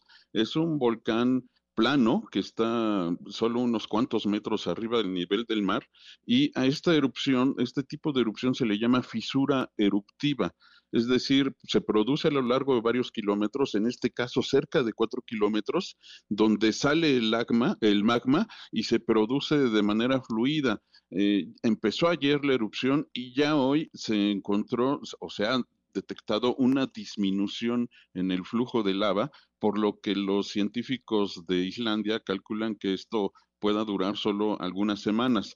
Eh, esta zona de Islandia es muy activa, de hecho toda la isla de Islandia es muy activa volcánicamente y geológicamente porque confluyen unas placas tectónicas y de ahí esta enorme actividad. Islandia que tiene solo 400 mil habitantes, eh, es decir, mucho menos de lo que tiene una delegación aquí o una alcaldía aquí en la Ciudad de México, eh, es uno de los países que produce la mayor cantidad de energía geotérmica, justamente aprovechando esta enorme actividad geológica. Eh, los científicos calculan que esta, digo, no se sabe exactamente cuándo va a terminar esta erupción, pero el mayor riesgo que podría representar es que el flujo llegara a las zonas habitadas. Está en, un pueblo muy cercano que se llama Grindavik, eh, y no, no hace ninguna interferencia con el volcán de la capital, Reykjavik, así es que, se encuentra a 60 kilómetros de distancia. así es que los científicos esperan que esto eh, dure solo unas cuantas semanas, por lo menos eh, de gran intensidad, y hasta ahorita no corren peligro los poblados cercanos, Luis. Te aprecio como siempre, Arturo, y te seguimos en tu red para más información. Sí, claro, en arroba Abanaf y solo hay que recordar que es una fisura eruptiva, no es un volcán cónico de gran altura como los que conocemos aquí en México, que sí los hay allá en Islandia, pero en este caso es solo una fisura eruptiva que va a continuar solo unas cuantas semanas. Y que, y que bueno, esto no, no, no va a cesar con ello los sismos ni nada por el estilo, ¿no? O sea... de, hecho, la actividad sísmica se intensificó recientemente, pero ya ha disminuido, afortunadamente. Vamos a estar atentos allá a lo que suceda, las imágenes pues impresionantes que estamos ahí transmitiendo en MBS TV. Gracias, Arturo, por explicarnos. Te mando un abrazo. Gracias. Igualmente, Luis, hasta luego. 9 con 32, estos son los titulares del planeta. Después de la pausa, Pontón con toda la tecnología en el cierre de este 2023 y también nuestra sección de música, Síncopa con Luigi Durán en unos minutos aquí en MBS. Seguimos. Titulares del mundo. York Times, Estados Unidos. Estados Unidos solicita a Israel hacer más para salvar a civiles en Gaza e impulsa conversaciones sobre rehenes. Washington Post, Estados Unidos. Austin dice que Israel tiene el deber moral de proteger a civiles. Se reanudan las conversaciones sobre rehenes. El país, España. El Papa aprueba que la Iglesia bendiga a parejas homosexuales. Le Monde, Francia. Proyecto de ley de inmigración. El bando de Macron coquetea con la ideología de la preferencia nacional en materia de asistencia social a extranjeros. The Guardian, Reino Unido. Todos lo sabían. Michelle Moon responde primer ministro por disputa en el escándalo de los acuerdos del equipo de protección personal. Der Spiegel, Alemania. Migración ilegal. El gobierno federal plantea otorgar más poderes a la Policía Federal para combatir a traficantes. Corriere de la Sera, Italia. Viviendas e impuestos. Sí a la maniobra. Funcho de São Paulo, Brasil. La polarización entre el Partido de los Trabajadores y los partidarios de Bolsonaro es hoy la misma que después de las elecciones, según Datafola. El Clarín, Argentina. El gobierno intenta quitarle fuerza a la protesta piquetera. Al Jazeera, Medio Oriente. El Consejo de Seguridad de la ONU votará sobre la tregua entre Israel y Hamas tras repetidos vetos de Estados Unidos. En un momento regresamos. Continúa con la información con Luis Cárdenas en MBS Noticias.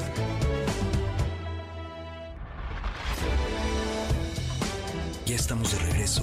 MBS Noticias con Luis Cárdenas. Continuamos. Central de Inteligencia Política presenta las tres columnas más destacadas del día.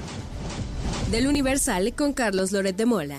Harfuch fuera del país tras amenaza. Omar García Harfuch, exsecretario de Seguridad Ciudadana en la Ciudad de México, salió del país debido a una amenaza del cártel Jalisco Nueva Generación. El Centro Nacional de Inteligencia alertó sobre un comando de sicarios enviado para asesinarlo. Este acto representa un desafío grave para el gobierno y el partido, afectando la campaña electoral y revelando vulnerabilidades en la estrategia contra la violencia en México.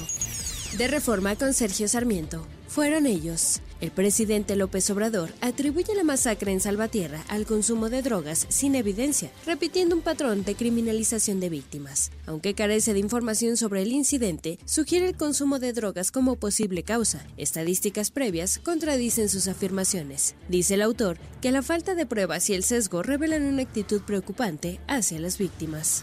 Finalmente del portal Opinión 51 con Sofía Pérez Gasque. Pioneras de la inteligencia artificial, aportes fundamentales para el mundo que construimos hoy y que aspiramos a crear mañana. A menudo olvidadas, las atribuciones de mujeres como Ada Lovelace, Frances Allen, Karen Spark Jones y Teresa de Pedro fueron fundamentales en el desarrollo de la inteligencia artificial. Su legado destaca la importancia de la inclusión y visibilidad en STEAM para inspirar a más mujeres a ingresar a estos campos. Con síntesis de Mariana Peralta, estas fueron las columnas del día. Síguenos en la cuenta de Twitter, arroba mx-arma.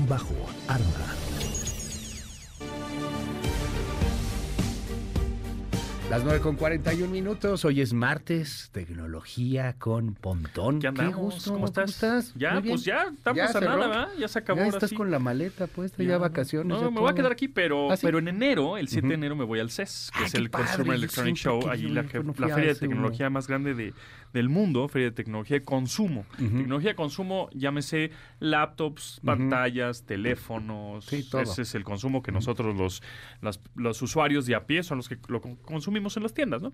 Entonces, justamente el 7 de enero del 2024 me voy para allá, como todos los años, creo que ya es mi CES 18, una cosa así, una cosa Órale. este, increíble. Y, la, y va alrededor de unas 300 mil personas, ¿eh? Es una locura. Obviamente en el 2021 se canceló, medio se canceló por la pandemia, etcétera. Y bueno, pues ya estamos en el 2024 Pues, prácticamente. Padrísimo. Yo fui hace como unos 7, 8 años. Y sí, siempre me dan Es muchas ganas de regresar. Y es abrumador, ¿eh? No, Sí. no acabas, o sea, no acabas de ver todo lo que hay. No, y ves cosas bien interesantes, Ves algunas novedades ahí raras. Yo me acuerdo un cuate que estaba vendiendo, bueno, no vendiendo, estaba presentando algo que obviamente terminó en un rotundo fracaso, Ajá. pero a mí me llamaba Suele- la atención suele pasar, sí. que era este un nuevo teclado que ya nada más era con, con una sola mano y dos dedos. Ok. Y era una programación ahí medio rara, tenías que aprender una especie como de, braille, este, y, y bueno, si lo aprendías, el cuate se veía que escribía rápido. friega, con Claro. dos dedos, ¿no? Pero pues, al final fue un fracaso, obviamente no. Sí, muchas empresas van, las grandes, ¿no? Las que ya sabemos, las asiáticas grandotas, presentan Sí. sus pantallas, nueva tecnología, etcétera. Pero también van eh, pequeñas y medianas empresas, muchas para demostrarle a la, a, la, a las, a la prensa o también, obviamente, a las marcas grandes y decir, ah, mira, esta está interesante. y ahí es donde se hacen las compras también, ¿no? No es que ahí se haga la transacción, pero una marca grande dice, "Mm, mira, estos cuates están Sí. desarrollando algo interesante, alguna inteligencia artificial, qué sé yo, y adquieren esa compañía. Entonces también resulta interesante eso. Oye, hablando de éxitos y fracasos, ¿con qué cerramos 2023? Y bueno, justo en Las Vegas, pues yo creo que la ciudad del 2023 fue Las Vegas, ¿no? Sí, claro. Empezando por que eh, la esfera, ¿no? Se inauguró la esfera, YouTube tocó ahí, eh, la primera carrera de la Fórmula 1 fue en Las Vegas, eh, la- hablando un poco de deportes, las Aces de la WNBA, que es la liga femenil de la NBA, ganaron y son de Las Vegas, las. Aces. La, el nuevo torneo que se inventaron en la NBA, que se llama In-Season Tournament, las semifinales y finales fue en Las Vegas. O sea, la ciudad, ¿no? Y hablando de tecnología, bueno, pues un mes antes más o menos, el ciberataque en Las Vegas, que fue muy sonado, que todos se hackearon todas las maquinitas, digamos así, las tragamonedas Sí, y, y las tarjetas de los los huéspedes casinos, ¿no? ¿no? y los casinos. Hubo un hack ahí Sí. tremendo eh, también. Entonces fue como la ciudad, ¿no? Me Mira. parece que fue del Ujú. 2023. Y bueno, y cada vez está creciendo más y más y más. Están los túneles estos de. Tesla ahí. Hablando de Tesla, también uno de los personajes del año, aunque sí fue Sam Altman, que es el director de OpenAI, el que hizo que ChatGPT, bueno, estuviera al alcance de las... De las de las manos de todos los usuarios este año, que definitivamente fue la inteligencia artificial este año. Google no se quedó atrás eh, y dijo, vamos a sacar Barth, barth.google.com. Obviamente Microsoft también lanza la suya, que es Copilot, que es esta inteligencia artificial generativa que va a ayudarnos a utilizar la paquetería de Office 365, o sea, Excel. PowerPoint. Word, etcétera, ¿no? Entonces, este, aunque también, eh, eh, bueno, la revista Time lo puso como el CEO del año, Sam Altman, que es el de OpenAI, pues Elon Musk fue Ujú. personaje también del año, ¿no? Empezando por que Twitter cambió de nombre este año a X. X. Hoy fue, Nadie se acostumbra. Nadie se acostumbra. Esta, esta Sí. vez fue X, el... Aquí, la, aquí fue una idea de Coco García hace tiempo, de nuestra productora, Perdón, ajá. decirle ex Twitter. Ex Twitter, pues sí. Sí, o sea, porque eso de mándame un ex, Pues no, o nunca publican los quieres volver a ver en la vida. ¿Por qué quiero volver a ver un ex? Un ex, estoy de acuerdo. o sea, un- ex, un- mándame un ex, que es un ex, no, o sea... ¿qué Un nombre raro, pero bueno, Es un todo nombre va a decir raro, Twitter, sí, ¿no? Es como... De ex Twitter. Exactamente. Entonces, bueno, pues cambia de nombre. Elon Musk también se pelea un poco con, con las marcas que pautaban publicidad en X Ujú. o en Twitter, ¿no? Ah, sí. IBM, Disney, Apple, todos. Y este, oye, ¿sabes qué? Pues por tus comentarios antisemitas vamos a Ujú. retirar el dinero, perdón, de, de la pauta publicitaria. Este, y pues Elon Musk diciendo, ¿cómo? ¿Me estás chata? Lo, y lo Sí, dijo. No, en así lo dijo. vivo y con O sea, gente en neta, auditorio. ¿estás hablando de dinero para mí? ¿Me estás chantajeando con dinero? Bye. Go fuck yourself. Sí, Así lo dijo con todas las palabras. Todo el auditorio dijo, ¿qué está diciendo este compadre? Y lo repitió, dijo igualmente la misma grosería y todos, bueno, jajaja, ja, ja", y ya le aplaudieron, pero pues fue muy incómodo. A mí se me hace, no sé si, si coincidas que este año fue más de, de lo que hacen los juguetes y los gadgets que de gadgets. O sea, fue más de inteligencia Sí. artificial a Sí. que un aparato que De- cambiara todo, un celular, Ajá. una compu. De contenido de más- software que de ajá, hardware. ¿no? Exactamente. Sí, totalmente. Eh, Nada más que el hardware que sí se anunció y estuvo muy interesante fue en el WWDC Worldwide Developers Conference, en el evento de Apple ahí en Cupertino, que fueron los Apple Vision Pro. Ah, que este claro. 2023 se anunciaron. Bien barato. Posiblemente, sí, 3.000, 3.500 dólares. Posiblemente salga por ahí de marzo a abril del próximo año, 2024. Pero, pues, lo que, como bien dices, Ajá. es de contenido y de software. 70 tiene- mil pesos, más o menos. Sí, más o menos. Si tienes un... Bueno, pero ahorita el dólar está a 17, ¿no? Por ahí. Este, Bueno, cinco- 60 mil varos para unos lentes de Apple. así. Exacto. Pero aquí lo interesante no tanto el lente, Ajá. el lente está muy, bonito y está padre, sino el contenido, como dices, o sea, el software y el contenido. Sí. Entonces, Apple también hubo ahí unas iniciativas, algunos rumores que quiere comprar derechos de ligas deportivas Mm. de transmisión. La F1, por ejemplo, Ujú. la Fórmula 1. Imagínate ver la Fórmula 1 en los Apple Vision. Pro con otra experiencia de ver el deporte, ¿no? Este, la NFL, etcétera. Entonces eso va, se va a poner muy, muy interesante Está padre. de aquí al 2030 seguramente, este, eh, porque estamos viviendo esta transición, ¿no? Del 2020 que fue la pandemia, Ujú. todos conectados, digitalización, transformación digital, y estamos viendo hasta el 2030, es una década, en donde en el 2030 la inteligencia artificial va a estar ya todo lo que Sí. da, los visores de realidades mixtas Ujú. a todo lo que da, este, eh, las experiencias de redes sociales van a ser totalmente diferentes, entonces Ujú. estamos viviendo como esta transición, Claro. este pequeño tutorial para llegar al, al 2030 ya medio preparados, ¿no? Oye, este, recomendaciones de este año para regalos de Navidad. Sí, también mira, tenemos ahí. rápidamente regalos Está de Navidad bueno. por menos de mil pesos para el intercambio, ¿no? Tecnológicos, Órale. bocina inteligente, Ujú. puede ser el Echo, ¿no? Los, estos ¿A poco Amazon cuesta menos de mil pesos? Sí, eh, los de que solo de la bocinita, ajá. Solo la bocinita, los que no tienen pantalla, cuestan menos de mil pesos. Algunos este Fire TV Stick o Roku TV, que son estos dongles que Ah, eh, sí. Que conectas Como en la un parte- USB que lo pones ahí en el, en el puerto HDMI, ajá, del televisor para darle una segunda vida a tu televisor o tener más aplicaciones, cuestan menos de mil pesos también. Eh, audífonos inalámbricos, hay varias marcas, ¿no? Huawei, este, Samsung, hay varias marcas que Y, cuestan y- menos de y el mil de pesos. Huawei ese sí lo puedes conectar a todos lados, ¿no? Sin duda, o sea, tanto el reloj como los Porque audífonos. el celular ese sí no lo puedes conectar. El celular o sea, es un poco complicado porque mismo sistema. El, sis- el sistema de Sí. Huawei y bueno, no tiene algunos servicios de Google. Sin embargo, audífonos, relojes, computadoras o PCs, laptops, tiene sí está Windows. chido el de Huawei, o sea, sí Está se bueno. escucha bien los audífonos de los Huawei. audífonos muy bien. Porque los- son muy baratos a y- comparación de los Sí, y los relojes Apple realmente les está yendo muy bien en relojes porque son padres, ¿eh? compatibles con, con iPhone y son compatibles con Android. Y le está yendo muy bien porque son muy precisos, tienen muy buena tecnología, están muy bien hechos y no están, están buen precio. Órale. Pero otra, algunas otras ideas, por ejemplo, bueno, pues podría ser este mm, eh, routers o bocinas Bluetooth. ¿No? routers.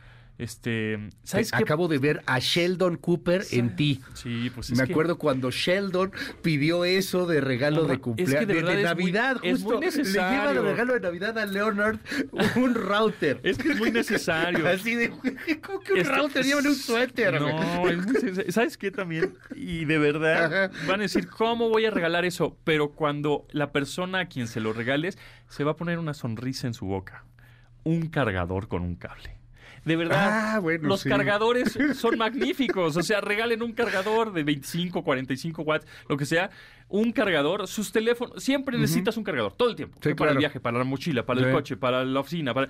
Un cargador con un buen cable que te dura un año, bueno. Y hay unos caros, o sea, caros por decir, bueno, ya está de más de mil pesos, ¿no? Ajá. Pero que sí traen varias, Varias entradas, entradas por USB. ejemplo, y Sí. eso ya te, te Y cambia hay la una, vida, muy, ¿sí? hay una muy buena marca que está mm, este, en tiendas departamentales en línea que se llama Ugreen. Ah, mira, justo el que yo tengo aquí. Buenazo, ¿eh? Es muy bueno el Ugreen. Buenazo, esos son muy buenos cargadores Sí. y siempre de verdad se agradece. Si alguien llega en Navidad o Santa Claus o los. Reyes, les vengo mi zapatito y me dejan un cargador, soy feliz. O sea, un cargador es un gran regalo. Este, y otros, por ejemplo, bueno, pues algún juego de mesa, algún videojuego o certificados de regalo. Ah, claro. O este, esto de Xbox Game Pass Ultimate, estas este, tarjetas de, de suscripción a los videojuegos, buenísimo, también un gran regalo. ¿eh? Oye, hay que platicar luego, ya no se nos ve el tiempo, pero este de estos servicios que tiene, por ejemplo, Xbox, a mí me, me sorprendió, pero pues es que yo vengo de Mario Bros 3 y para Ajá. mí eso era la maravilla. Es, el mejor Mario de todos los tiempos. Sí, yo también creo que es el mejor Mario. Ajá. Mario World también estaba bueno, pero este Mario Bros 3. En fin, eh, ahora veo que Netflix ya está ofreciendo juegos en línea. Sí, también. Y, y me sorprendió cómo los hacía Xbox, porque también te conectas, de hecho te puedes conectar con la compu, con Sí, el ya iPad. sin consola. Sí, solo tienes que tener un control Ajá, y, y tu certificado este, pero me impacta, o sea, porque la verdad se ve muy bien. Se o sea, bien. es un juego Sí, robusto, fuerte. bueno gran- que se ve en cualquier dispositivo ya jugando en la nube. En la nube, Eso está- exactamente. es un temazo, Y no eso manches. es un gran tema porque es- se llama Power Cloud Computing o el, poder de cómputo en la nube, que es a través de Internet y eso es gracias a los servidores de Microsoft, que son los de Azure, que por cierto este es el negocio más grande de Microsoft ahorita, es la nube, Claro. que el 30% de sus ingresos son de ahí, de Azure.